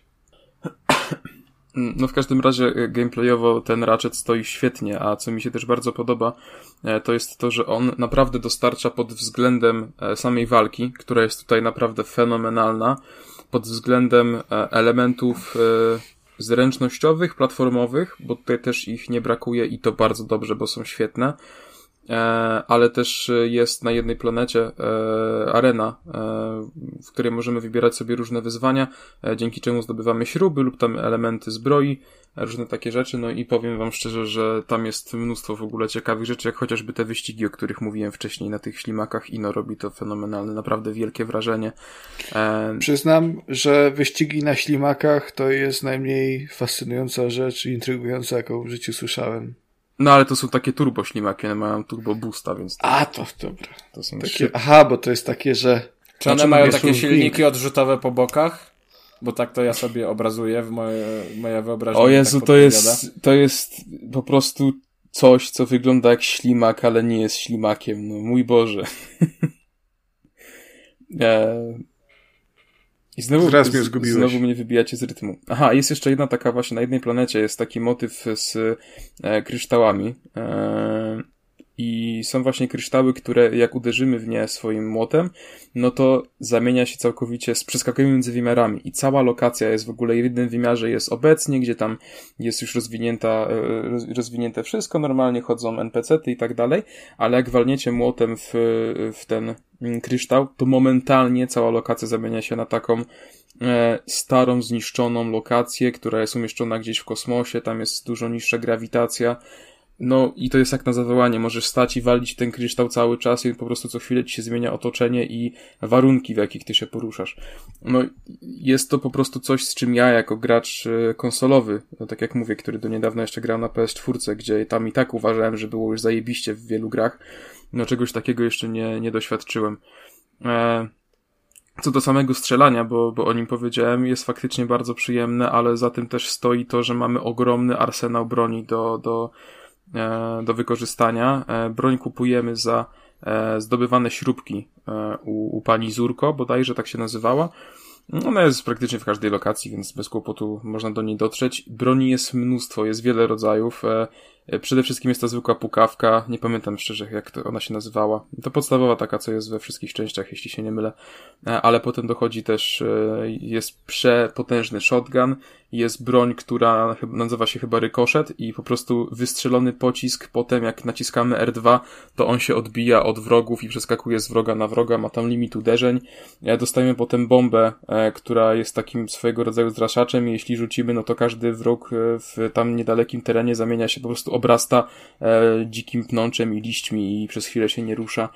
E, można, jest jeszcze rakietnica, jest snajperka, jest mnóstwo naprawdę ciekawych broni, e, takich nietuzinkowych e, i dzięki temu walki z bossami, którzy mają mnóstwo HP są strasznie urozmaicone, bo też mamy ograniczoną ilość amunicji, więc wraz z postępem musimy korzystać po prostu z jak największej ilości tych broni. E, są też chociażby takie rzeczy jak e, na przykład dron, który strzela rakietami w, w przeciwników, albo taka bomba, z której wychodzą trzy takie robociki, e, które biegają i gryzą wrogów po nogach i też zadają całkiem niezłe obrażenia. Więc jest to naprawdę bardzo, bardzo ciekawa sprawa i to też bardzo wpływa na, na urozmaicenie rozgrywki, niewątpliwie. E, te wszystkie planety tak naprawdę są bardzo ładne na pewno. Każda też jest, wszystkie się od siebie różnią, dzięki czemu jest spora różnorodność lokacji.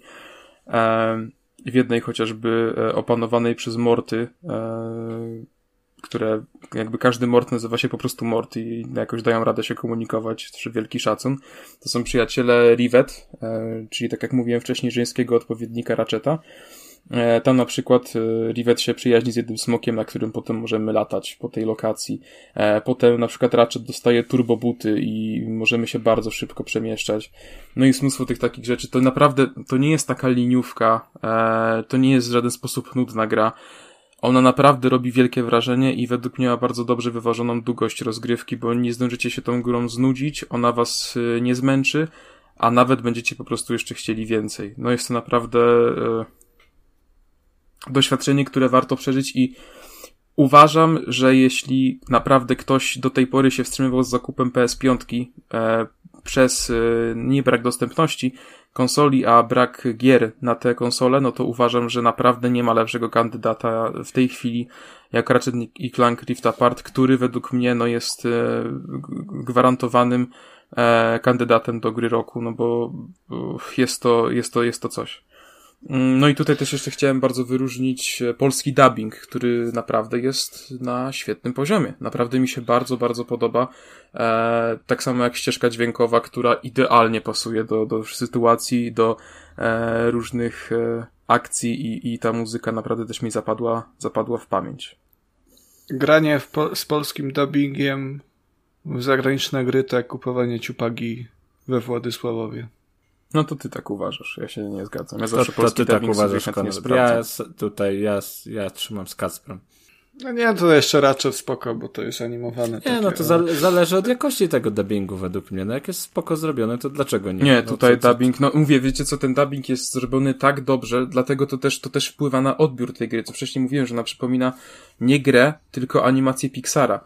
To naprawdę, tam w ogóle najpiękniejsze jest to, że w tej grze nie, niejednokrotnie miałem kłopot z tym, kiedy się cutscenka skończyła, już mogę sobie ja biegać, a kiedy ona jeszcze trwa, bo nie widać żadnej różnicy, a ten dubbing po prostu jest taki, e, no idealnie do tego pasuje. Mówię wam, no po prostu grając w to czujecie się jakbyście oglądali, oglądali film w, w kinie. Ja chciałem zapytać o poziom trudności, bo jeżeli mówię, że to jest gra taka no bajkowa, że nie widać różnicy pomiędzy animacjami a grą, to, to, to jak, jak, jakie wyzwanie rzuca? Wiesz co, e, tak naprawdę nie rzuca wyzwania. To jest... E, Czyli sam, znaczy, samograj e, troszeczkę, dla, tak? Znaczy wiesz co, aż tak to też nie. Ja grałem na, na poziomie trudności średnim, a, a od dłuższego czasu gram tylko na easy, więc to też trochę mówi. W każdym razie grałem na, na poziomie średnim i właściwie w walce nie zginąłem ani razu. Zdarzyło mi się tylko raz zginąć na arenie podczas jednego wyzwania, kiedy miałem tylko jeden rodzaj broni, e, no i skończyła mi się amunicja i przypadkowo po prostu wpadłem w, w tam kwas, nie? Ale to wynikało jakby z mojego niechlujstwa wtedy, to, to w żaden sposób gra, gra nie stawia tak naprawdę wyzwania na poziomie średnim. Nie wiem jak jest na, na trudnym, bo nie odpalałem na trudnym. E, w każdym razie na, na średnim jest to całkiem fajnie wyważone. To też nie jest tak, że przechodzisz przez rogów jak, jak przez masło, bo jednak są tacy, którzy potrafią stawiać opór, chociażby na przykład piraci starczą, gdzie musisz e, albo po prostu mieć odpowiednie bronie i podejść ich sposobem, e, albo jakoś tam latać koło nich i dawać sobie radę. To mówię, nie jest tak, że przechodzisz przez nich, to nie jest samograj, ale nie jest to też żadne wyzwanie, raczej nie będziesz ginął co chwilę. Jeszcze macie jakieś pytania, czy, czy mogę mówić? W sumie ten Ratchet nowy jest e, pierwszą taką grą od premiery PS5, która jakkolwiek mogłaby mnie przekonać do, no czy tak chcę tę konsolę kupić, ale która jest taką grą, dla której tę konsolę jest y, warto nabyć. E, no bo dotąd większość tych gier, które się ukazywały, to można było też ograć na PS4, a to tak jak Kasper mówi, ten Rift Apart to jest e, no już jednak taka nowa generacja pełną gębą. Tylko znowu, y, czy jedna taka gra to jest wystarczający powód, żeby kupić nową konsolę? No ale to już jest, wiesz, temat na, na inne rozważania. No, y, w każdym razie ten Ratchet dowozi jedyne jeszcze jakieś mankamenty, no bo też tak gadam o tej grze tylko w samych plusach. Oczywiście minusy też jakieś są, chociaż jest ich bardzo niewiele. E, na pewno bym powiedział, że trochę mnie rozczarowały zadania poboczne, no bo generalnie to są zadania w stylu idź i zbierz to, zbierz tyle tego, zbierz tyle tego i do mnie wróć. E, ale na szczęście jest ich na tyle mało, że e, raczej to aż Ratchet Ratchet to was nie zdąży znudzić. E, no i wow. Tro, jest, jest troszeczkę, nie wiem czy to można nazwać glitchami. Miałem taki problem, że na przykład chciałem gdzieś wskoczyć, bo wyglądało mi to, że mogę tam się znaleźć i albo po prostu Ratchet się za, jakby zaczepiał w powietrzu i machał rękoma i, i nie mogłem nic z tym zrobić, albo na przykład wskaki, wskakiwałem w jakieś miejsce, okazało się, że możesz tam stanąć, ale jakby nie masz drugi powrotu i to miejsce, tam nie, powin, nie powinno cię być, nie? I jedyny sposób, żeby wrócić na ten właściwy tor, no to jest e, zabicie się. E, więc z tym miałem problem. No i jednak troszeczkę muszę przyznać, że Um, jeśli się cisnęło fabułę, ja miałem takie sesje, byłem, mówię, zajarany całkowicie i konsolą, i tą grą, e, no to potrafiłem grać po 4 godziny bez przerwy i faktycznie w momencie, kiedy cały czas cisnąłem fabułę, nie urozmaicając sobie rozgrywki e, właśnie poprzez te areny treningowe, czy, czy jakieś zbieractwo, no to może to troszeczkę znużyć i faktycznie takie pół godziny przerwy wtedy dobrze zrobi, bo, bo jednak jest to e, rozgrywka trochę, trochę schematyczna. No, rozgrywka to jest dobrze znana, ta z poprzednich części Ratcheta, no to chyba dobrze wiecie o czym mówię.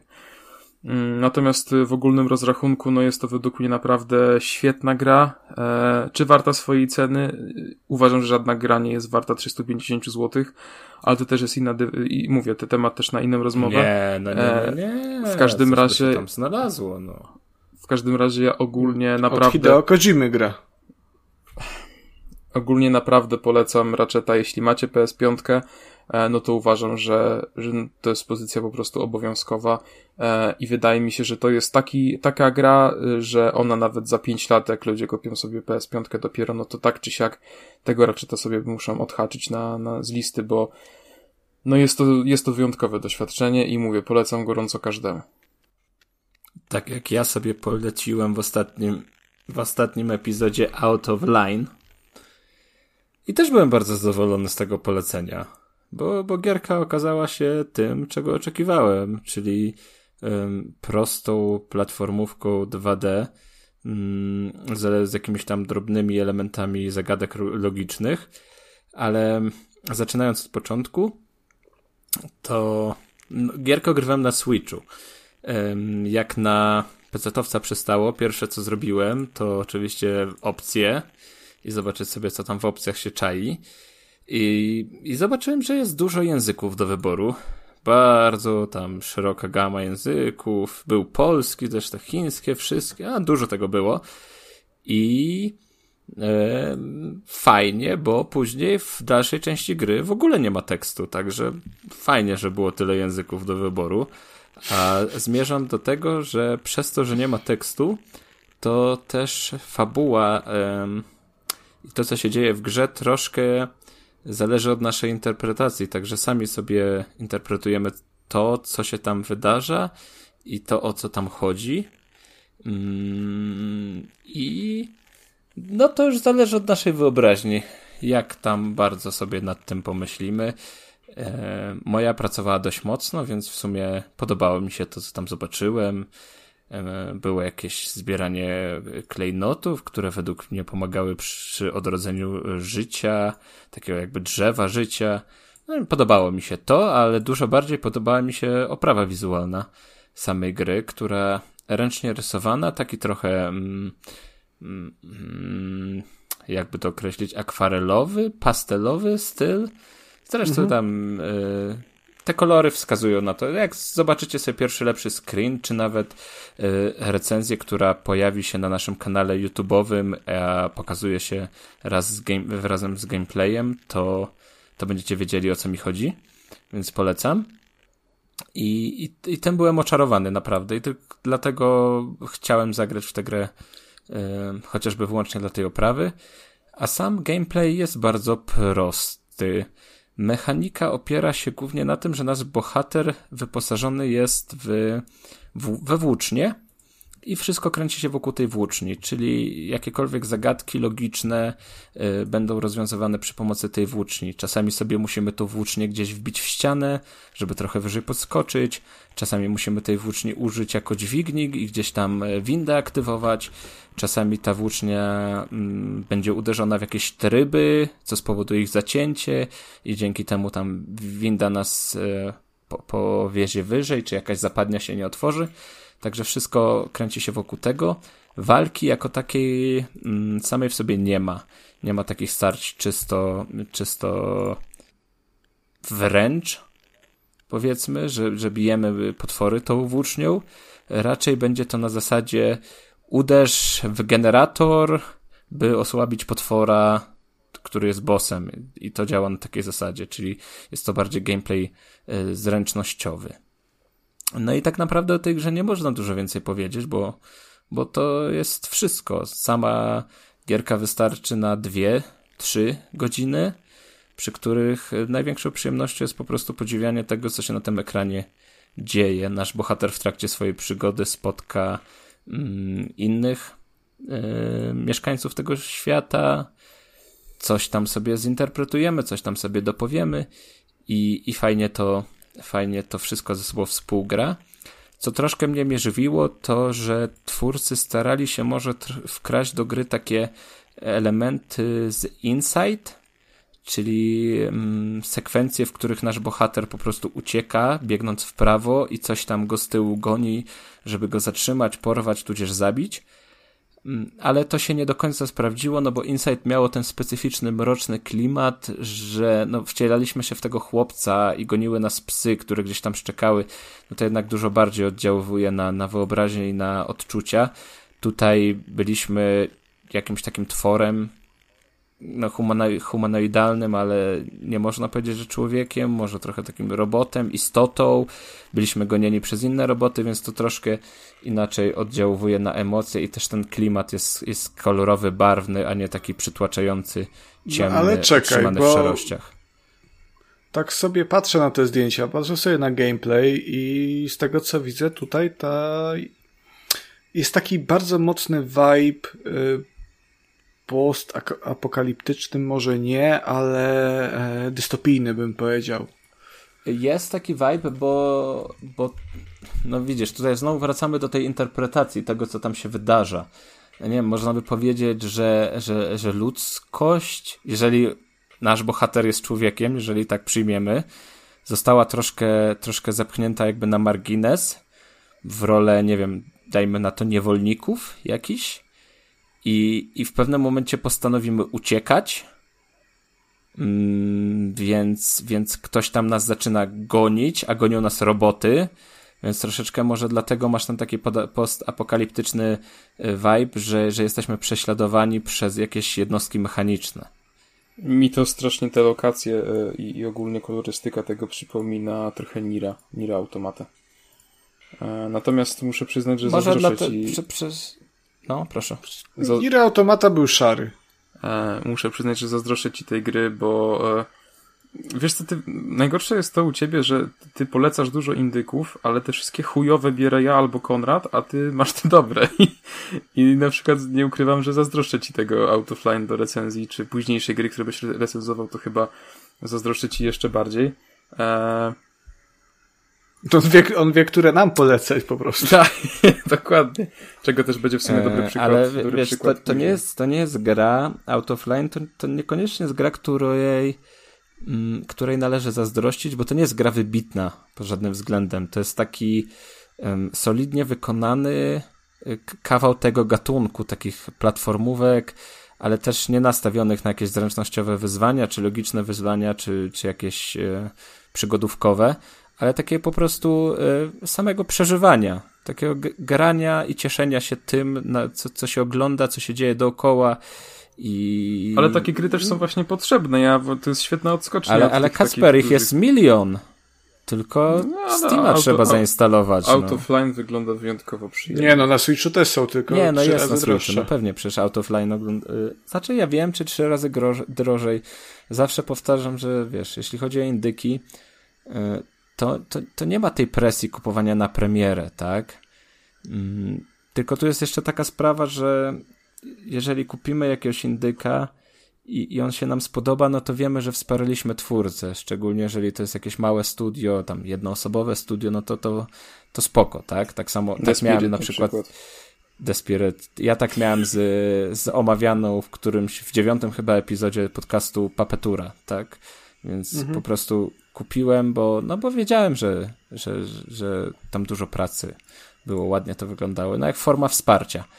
Mm, a jeśli chodzi o indyki na Switchu, no to zawsze można poczekać na obniżki i te obniżki na Switchu są duże. No, no tam, tak, coś tak, osta- tak, tam coś ostatnio była, pamiętam, jakaś fajna gra.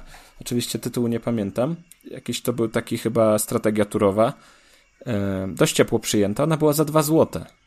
To, to... Mm, wiesz co, e, ja nie, nie wiem, czy się nie pomyliłeś, bo mam wrażenie, że możesz mieć na myśli, odpalę Switcha, czekaj.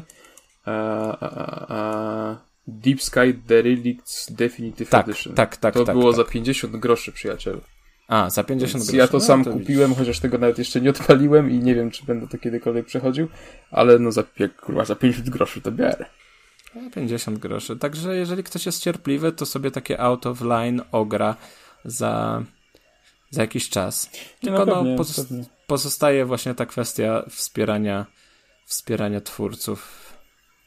Bo wiadomo, że, że małym jakimś producentom troszkę tego wsparcia należy okazać. A orientujesz się, ile ta gra kosztuje w tej chwili na Switchu? Czy nie, nie wiesz? Nie orientuję się. Za, no zaskoczyłeś mnie. Czekaj, to ja sprawdzę. Mówię, mam Switcha pod ręką, to mogę sobie to pozwolić. Bo ciekaw jestem właśnie, jak to, jak to wygląda cenowo. Podejrzewam, że jakieś 36 zł, tak bym obstawiał. Muszę pisać paluchem, bo zaraz będzie Konrad marudził, że za głośno J-Kony mam i Tylko potem... li, liter, jak piszesz, to literuj hasło tam do iShop. 44 zł w tej chwili kosztuje. 44. No to dużo się, dużo się nie pomyliłem, widocznie tak bardzo. jest darmowe demo do pobrania, także jakby O, widzisz, tak sobie sprawdzić, to, Chociaż to w grze, która zajmuje 2-3 godziny y, ukończenia, no to demo to już znaczna część pewnie.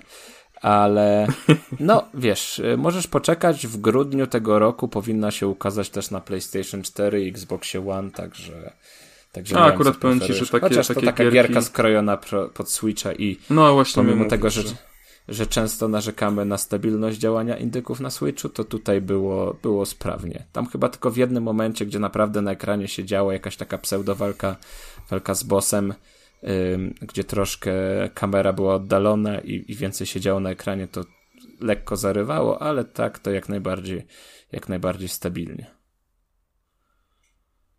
Także gorąco polecam, ale na zasadzie no, nie oczekujcie tutaj cudów, innowacji czy tak dalej. Jest to po prostu ładna i przyjemnie wykonana gra, w której, w której, która cieszy oko i ucho i coś tam pozostawia dla wyobraźni.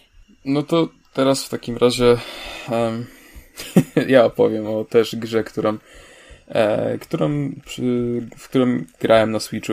Em, A ja ci trochę tej gry zazdroszczę. no to ja ci powiem, że ja bym bardzo chętnie ją ci oddał i zresztą ja wziąłem tę grę do recenzji. Nie mam zielonego pojęcia, kto wysłał prośbę o tę grę.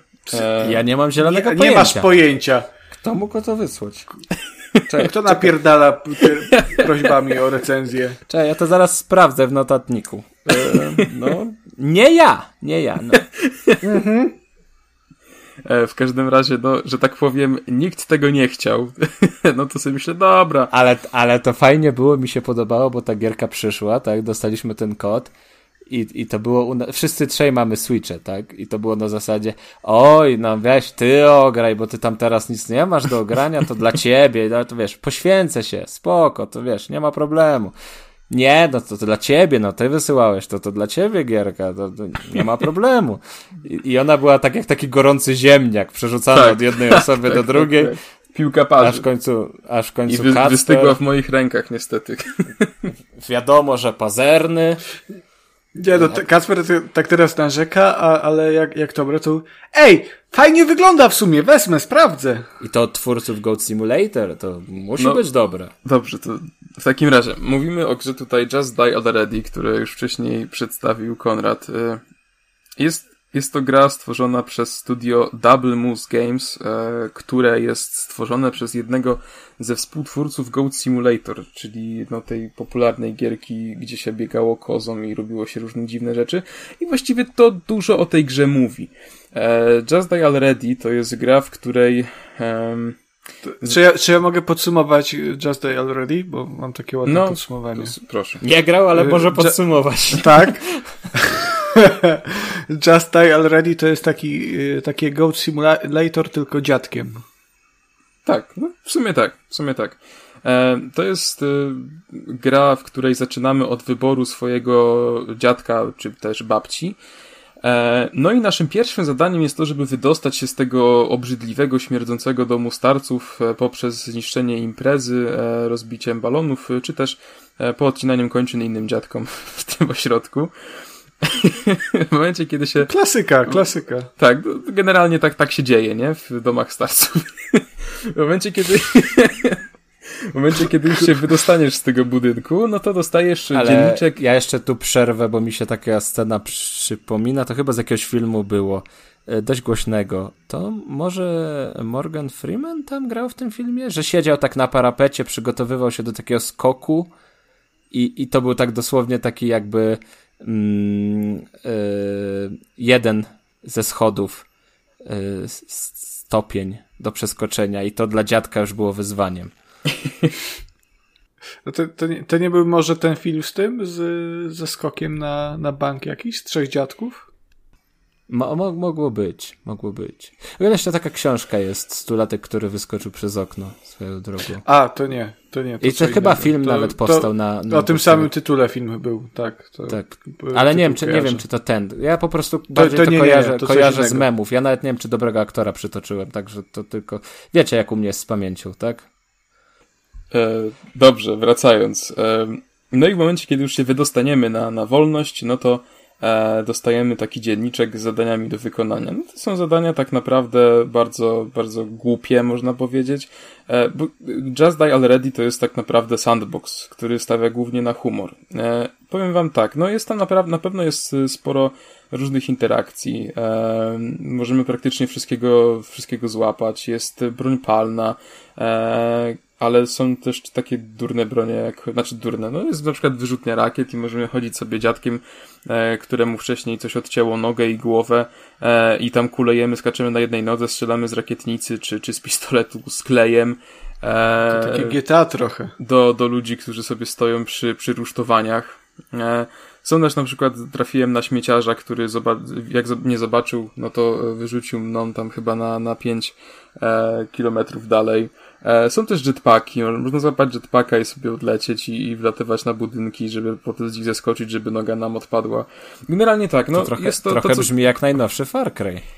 Bardzo dobrze Konrad to opisał, że to jest po prostu Goat Simulator, tylko że z dziadkami. E, ja wam powiem tak, no jak e, grałem sam, no to jest to gra ciekawa. To nie jest tak zła gra, jak ja wam tam mówiłem. No, troszeczkę przesadzałem. Ona potrafi zabawić, ale co prawda po trzech godzinach już e, nudzi, bo nie ma tam co robić. Natomiast e, na pewno, zresztą już widać, że jest to hit dla streamerów. Jeśli macie grupkę znajomych i chcecie się pobawić po prostu w coś głupiego, no to polecam, e, bo na pewno przyniesie to sporo, sporo dziwnej i głupiej frajdy. Zresztą już tam widziałem, że PewDiePie to streamował i tam jakieś Jacksepticeye i inne, więc wydaje mi się, że właśnie ta gra ma spełnić ten sukces, nie? O to chodzi. To nie jest tak, że to ma być coś wybitnego, to po prostu ma, ma bawić, to ma być śmieszna gra na streamy. E, I to wszystko. Jeśli natomiast tak jak ja graliście sami, no to, to wydaje mi się, że kupno tej gry nie będzie najlepszym pomysłem.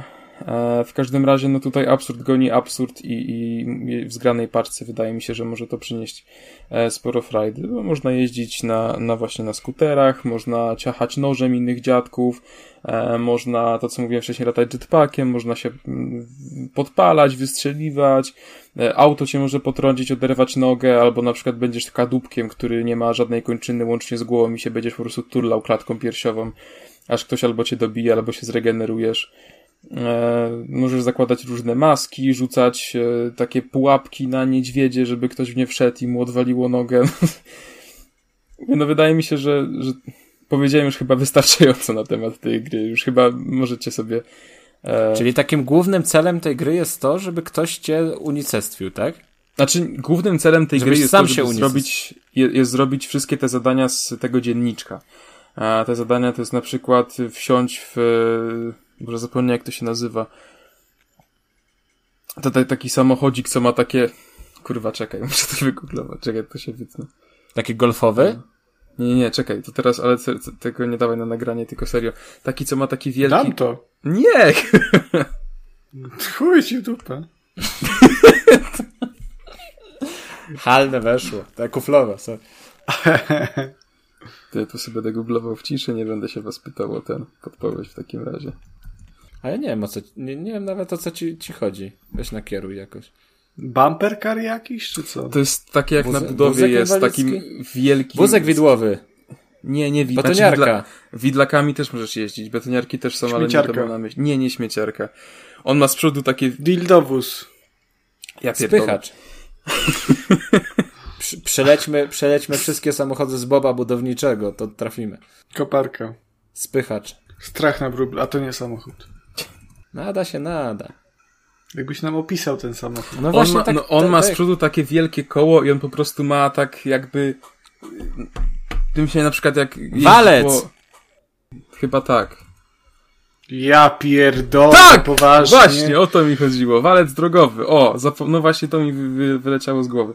To nie mogłeś nam tego powiedzieć 5 minut temu?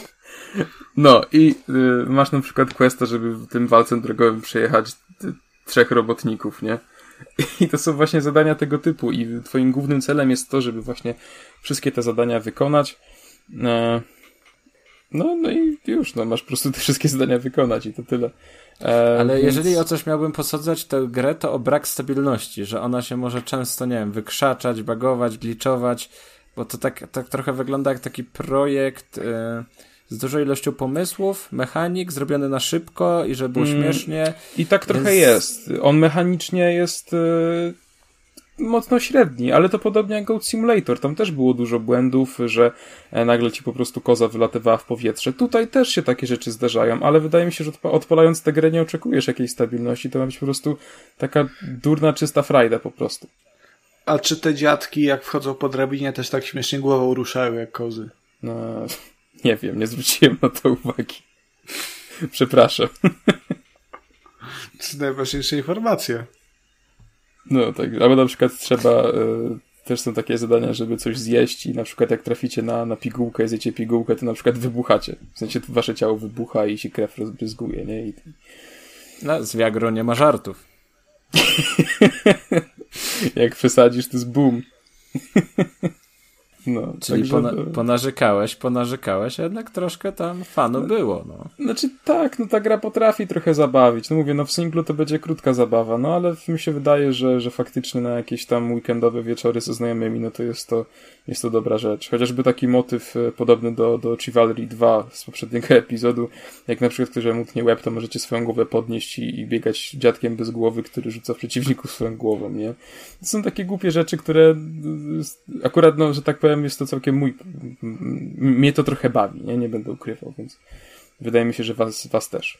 No, dlatego... Wiesz, wiesz, Kacper, ciebie bawiły żarty o rifcie w dupie, także... E, byłem jedyną osobą, która się z tego nie śmiała podczas recenzji Ratcheta, także proszę mi tutaj... Także mówię, no jeśli chcecie się pobawić w taki durny sposób, warto. Jeśli oczekujecie stabilnej rozgrywki, sensownej, z y, ciekawą fabułą, no to, to nie, to zdecydowanie nie warto. I w każdym razie, no mówię, no, no wydaje mi się, że twórcy tutaj też y, nie, nie oczekiwali e, z drugiej strony, wiecie co, no czego można spodziewać się po twórcy y, Goat Simulator? To wystarczy, po prostu. Ona spełnia swoją rolę. To po prostu to jest gra, która spełnia swoją rolę i to wszystko. Ja bym tylko chciał zaznaczyć, że y, studio Double Moose Games stworzyło również grę, która nazywa się y, niech no spojrzę, to jest bardzo fajna i to też chyba było przez PewDiePie Animal Super reklamowane. Squad. Animal Super Squad, w skrócie AS. Tak. Także to jest poziom humoru, na który należy się przygotować tutaj. No mówię, no ale no Goat Simulator było takim fenomenem i z takim hookiem się obeszło, że no chyba każdy wie co to jest, no i zakładam, że no jeśli wam się podobał Goat Simulator, to Just Dial Ready również wam się bardzo spodoba. Jeśli Goat Simulator nie było dla was, no to tutaj e, nawet się za to do, do tego nie zabierajcie, bo, bo nie ma sensu. To trochę Kacper ci tej gry zazdroszczę, no co mogę powiedzieć. Szkoda, że nie było tylu chętnych, jak przyszedł kot. Za to jak, Jakbyś przy, jak wziął, przyszedł kod to, do Devs Door, to był e, wpisany już tak, nie wiem, po dwóch minutach. To tak chwila, chwila, moment. No i tutaj ci się wcale, wcale nie dziwię. Za co oczywiście bardzo dziękujemy i, i twórcom, i wydawcy. I... A ty grałeś chyba, tak? Kacper w Death's Door. E, wiesz co, no e, Mirela to kupiła na, na swojego laptopa Windowsowego i patrzyłem, znaczy chwilkę grałem, ale głównie patrzyłem jak ona gra, no i powiem szczerze, że Jezus, takiego mi to zrobiło smaka i powiem wam, że jak zobaczyłem, bo stwierdziłem, że gdzie ja generalnie no e, rzadko kupuję już teraz gry, jak po prostu zobaczyłem jak ona w to gra, to stwierdziłem, muszę to mieć, nie? Natomiast jak wygooglowałem, zobaczyłem, że to jest tylko na PC-tach i na Xboxach to po prostu łezka nie To był pierwszy raz, kiedy pożałowałeś kup na PlayStation, tak? E, nie poża pożałowałem, że nie zdecydowali się tego wydać ani na Switcha, ani na PlayStation. Po prostu. No ale ty masz PC ta przecież. W to Diablo na czymś tam grasz, tak? No, no właśnie. Dobra, ale wracając do Death's Door, to jest bardzo fajna gra i ja o tej grze nie słyszałem do momentu zapowiedzi na poprzednim epizodzie. Jakoś tak szykowałem te indyki i wpadła mi w oko. Od siebie usłyszałeś. Sobie znowu poleciłem. No. Ja, nie wiem, no, chy, chyba się zacznę na Patronajcie obserwować, bo nie wiem, no rewelacyjne gry gość poleca, no co mogę powiedzieć. No i troszkę się tak zakochałem nawet, przyznam. Przy czym zaznaczę, że jak ją opisywałem w poprzednim epizodzie, to tak co do jej Souls-like'owej strony nie byłem pewny, ale jednak finalnie tam troszkę jest taki ten, ten vibe Souls-like'owy. Są, są mm, kapliczki, ale nie działające na takie samej zasadzie, ale tam no, odnawiają nam życie. Mm, bossowie są, są trudnawi. Nie jest to jakiś taki bardzo wygórowany poziom, tam 3, 4 do 10 podejść, jak ktoś nie ogarnia, myślę, że to jest taki top, żeby pokonać yy, bossa, także nie, nie zniechęcimy się podczas gry. Yy. No i tam oczywiście te ta, uniki, nie uniki, tylko że yy, ten system jest prostszy dużo, bo nasz bohater ma, ma cztery po prostu cztery życia, tak zaczyna, później może sobie to zwiększyć i to działa na prostej zasadzie, że raz oberwiemy, stracimy jedno życie, także to jest taki bardzo, bardzo uproszczony, tam nie ma numerków i statystyk i tak dalej, e, więc, więc jest to dość, dość schematyczne. Ale nie zmienia to faktu, że gra się w to rewelacyjnie, a oprócz tych takich sekwencji typowo um, starć, walki są jeszcze zręcznościowe, więc coś tam jest jakieś urozmaicenie i obie są zrobione bardzo fajnie i bardzo fajnie zbalansowane, więc gra się w to przyjemnie, a całości dopełnia fabuła, która jest, no trzeba przyznać, dość oryginalna, bo wcielamy się w postać, w postać kruka. I ten pana nasz... ptaszka. Ptaszka, ptaszka kruka. Czarnego. Pana ptaszka. Pana ptaszka, pana kruka. I on pracuje dla hmm, firm, jest żniwiarzem dusz, powiedzmy tak. Pan Kruk jest żniwiarzem e, dusz i, i do jego obowiązków należy zdobywanie dusz w takim e, dość mm, specyficznym świecie mm, jak to się patrzy, wypadło mi słowo, nie paranormalnym, tylko równoległym. O, w świecie równoległym, w którym są różne drzwi i wchodząc w te drzwi trafiamy do innej krainy i naszym zadaniem jest zdobycie zdobycie jakiejś tam duszy. Oczywiście w międzyczasie sprawy się komplikują i nasza pr praca okazuje się e, nie tak prosta, jak powinna być. Coś tam się zaczyna wydarzać coś tam się okazuje, że niekoniecznie w tej korporacji jest, jest tak, jak być powinno i zostajemy wysłani na swojego rodzaju misję, żeby, żeby zdobyć specjalne dusze, które tam nas popchną już w fabule dalej do przodu, czego niekoniecznie chcę zdradzać, no bo warto to sobie odkrywać na, na własną rękę. No i sam, sam gameplay jest tak jak wspominałem. Jest walka, jest eksploracja, są jakieś tam zagadki e, środowiskowe, ale dość proste. Chyba, że przychodzi do takich mm, znajdziek różnego rodzaju. Wtedy się robi troszkę trudniej, troszkę się trzeba nagłowić, żeby coś tam sobie odblokować, a można sobie odblokować dodatkowe życie, dodatkowe punkty mm, many, powiedzmy, czy jakieś po prostu znajdźki takie, takie czysto czysto znajdźkowe, czyli jakiś przedmiot, który będzie nam umilał i upiększał biurko nasze w firmie. Mm, I co jeszcze by można o tej grze powiedzieć? Ty, no, ty, ja, Konrad, ja mi byłeś... się wydaje, że warto tutaj wspomnieć, że w tej chwili e, jest to najwyżej oceniana gra, która wyszła w tym roku. Oficjalnie. No, już. E, ma tak, ale no, czyli Wiesz, to nie można Czyli tego ten... rozpatrywać w tej samej kategorii chyba, co tam, załóżmy jakiś AAA-ów czy tak dalej, no. no. Nie, no okej, okay, ale to też dużo Kurde, o tej grze mówi. Ja miałem mówić, że czyli Ratchet to jednak nie będzie goty. No, Pan Ptaszek przyjdzie i pozamiata jakiś tam Znaczy, wiesz co, impeksem. śmiejesz się, myślę, że Death's Door może być sukcesem na miarę Hadesa, e, chociażby i wydaje mi się, że... Nie, nie, nie, nie będzie, bo, myśl... E, bo Hades to roguelike. E, taki, wiesz, on na dużo bardziej, na dużo dłużej angażuje. Okej, okay, ale jest... Devs Door mi się wydaje, że już teraz po premierze jest wielki boom na tę grę, a wydaje mi się, że będzie jeszcze tylko większy. Pewnie tak, bo to będzie ta, ta kura, kula śnieżna będzie się jeszcze troszkę toczyła, ale wydaje mi się, że jednak Hades dłużej, wiesz, Hades y, debiutował we wczesnym dostępie już bardzo dawno temu, tak? To już będzie no chyba tak. ponad rok i ciągle o Hadesie się mówi głośno i ciągle o Hadesie coś tam się dzieje z Hadesem.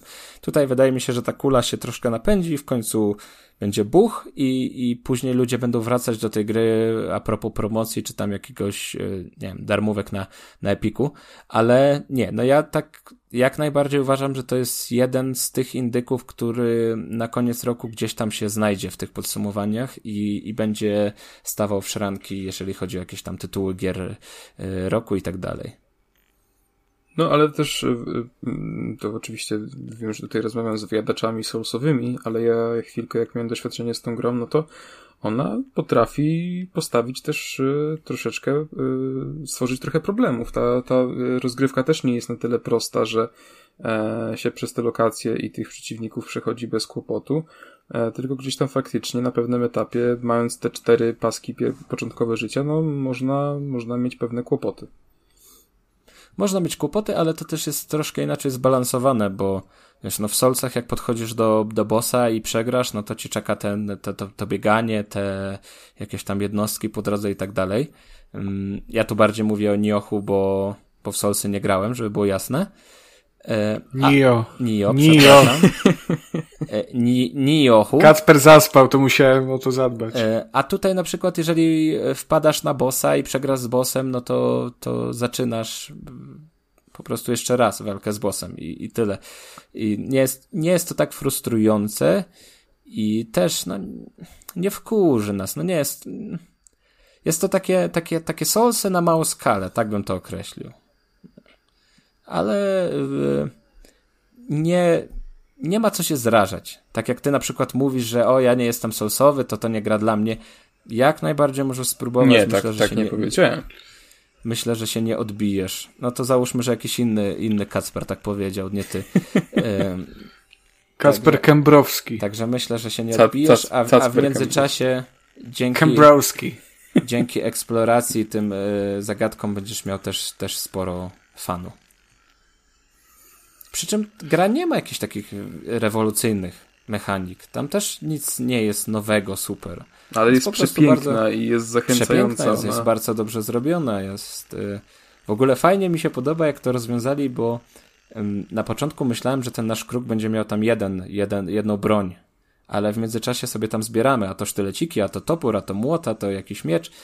I kurczę, wsadzili w tego kruka, w pióra mu wsadzili broń białą i ta animacja daje radę. To nie jest jakieś... Yy że zniechęca, że to się jakoś rzuca w oczy, że tam kruk piórami macha tutaj bronią białą, to naprawdę fajnie wygląda i wszystko się spina. No i tutaj w, w tym przypadku e, Devs Door moją uwagę też zwróciła gra kolorów. E, nie wiem, czy, czy na to jakoś zwróciłeś uwagę podczas rozgrywki, ale te kolory. Znaczy, świetnie... chodzi ci o to na przykład, że wchodzisz sobie do tego biura, o którym wspominałem wcześniej, tam jest szarość, tak? Tak, tak, tak. E, później sobie wchodzisz do jednego świata, on ma inną stylistykę niż kolejna lokacja. No nie wiem, tutaj masz jakieś ruiny, tam jakieś piękne ogrody, tutaj jakieś śnieżne góry i fortece w górach i tak dalej.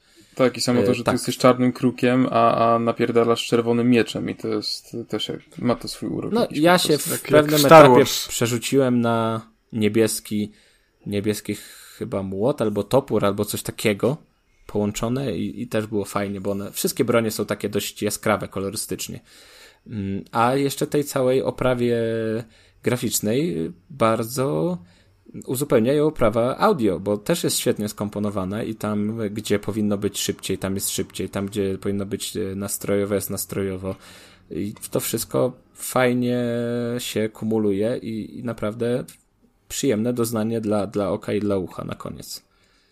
Także radzę wam y, dwóm dodać tę grę do listy życzeń. Kacper się pewnie w końcu y, złamie i zagra tam na, na, na u Mireli, a Konrad to myśl, nie, ty, ty tak, już byłeś tak zainteresowany przez premier, przed tak, premierą, tak, tak, tak, tak.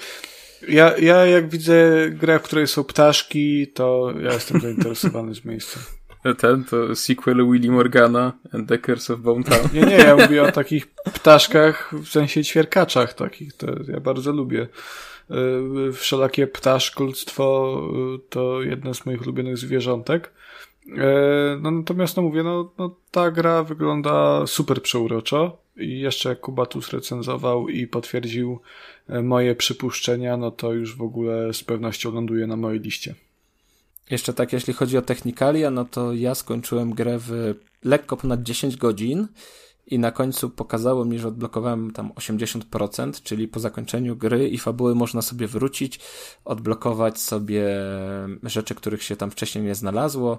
Oczywiście też w trakcie gry zdobywamy nowe umiejętności i że mm, możemy się wrócić do wcześniej odwiedzonych planż, użyć tych nowych umiejętności, żeby coś tam sobie jeszcze znaleźć. E, więc jest też troszkę takiej znajdźkowej roboty dla osób, które lubią eksplorację. Taki motyw troszeczkę metroidwaniowy. O, tak, tak, tak. Jest, jest taki. Jest taki. No to nawet w pierwszej lokacji, e, to chyba spoiler nie będzie, jest w jednej takiej kapliczce właśnie przejście zablokowane przez pajęczyny. I na początku nie można tam się w żaden sposób przedostać. A no. później sobie odblokujemy Firebola i sobie to z pajęczyny możemy spalić i... Dokładnie i, tak. I, tak. A na końcu gry... A, może nie będę zdradzał. Dobra, lecimy dalej. Ale, ale, to, ale, to, to sobie przejdzie, ten taki sobie chłop przejdzie. w kapturze, tak? Chłop w tak, taki chłop w kapturze, że on tam gada, że tam tak. Nie, Devsdor gorąco, gorąco polecam. Ta, ta gra będzie w moim, w moim serduszku na dłużej. Nawet pomimo tego, że tych indyków sporo ogrywam i o części nawet porządnych gier zdarza mi się zapominać dość szybko, to tutaj myślę, że, że będę pamiętał i pamiętał. No dobrze, i to by było na tyle w 11 odcinku Trójkastu, e, który wyszedł, wydaje mi się, że całkiem taki syty, bo i mieliśmy mnóstwo ciekawych newsów i, i mieliśmy też bardzo fajne gry do recenzji. E, może poza jedną, ale w większości jednak e, było, było bardzo solidnie i, i bardzo przyjemnie, także mm, cóż, no dziękujemy bardzo za uwagę i, i do zobaczenia, do usłyszenia właściwie w kolejnym odcinku. E, który może okazać się epizodem specjalnym, ale to więcej już e, dopiero w odpowiednim czasie. Także jeszcze raz za mikrofonami był Konrad Noga. Dzięki za uwagę. Ciao. Kuba Smolak. Dzięki, do usłyszenia, do zobaczenia. I Kacper Zembrowski, czyli ja i również ciao Bella. Trzymajcie się i cześć. A wy? Co sądzicie o grach i tematach poruszanych w odcinku? Koniecznie dajcie nam znać w komentarzach, na Twitterze lub poprzez adres e-mail. Wszystkie linki znajdziecie w opisie. Pozdrawiamy. Ara, ara, sayonara!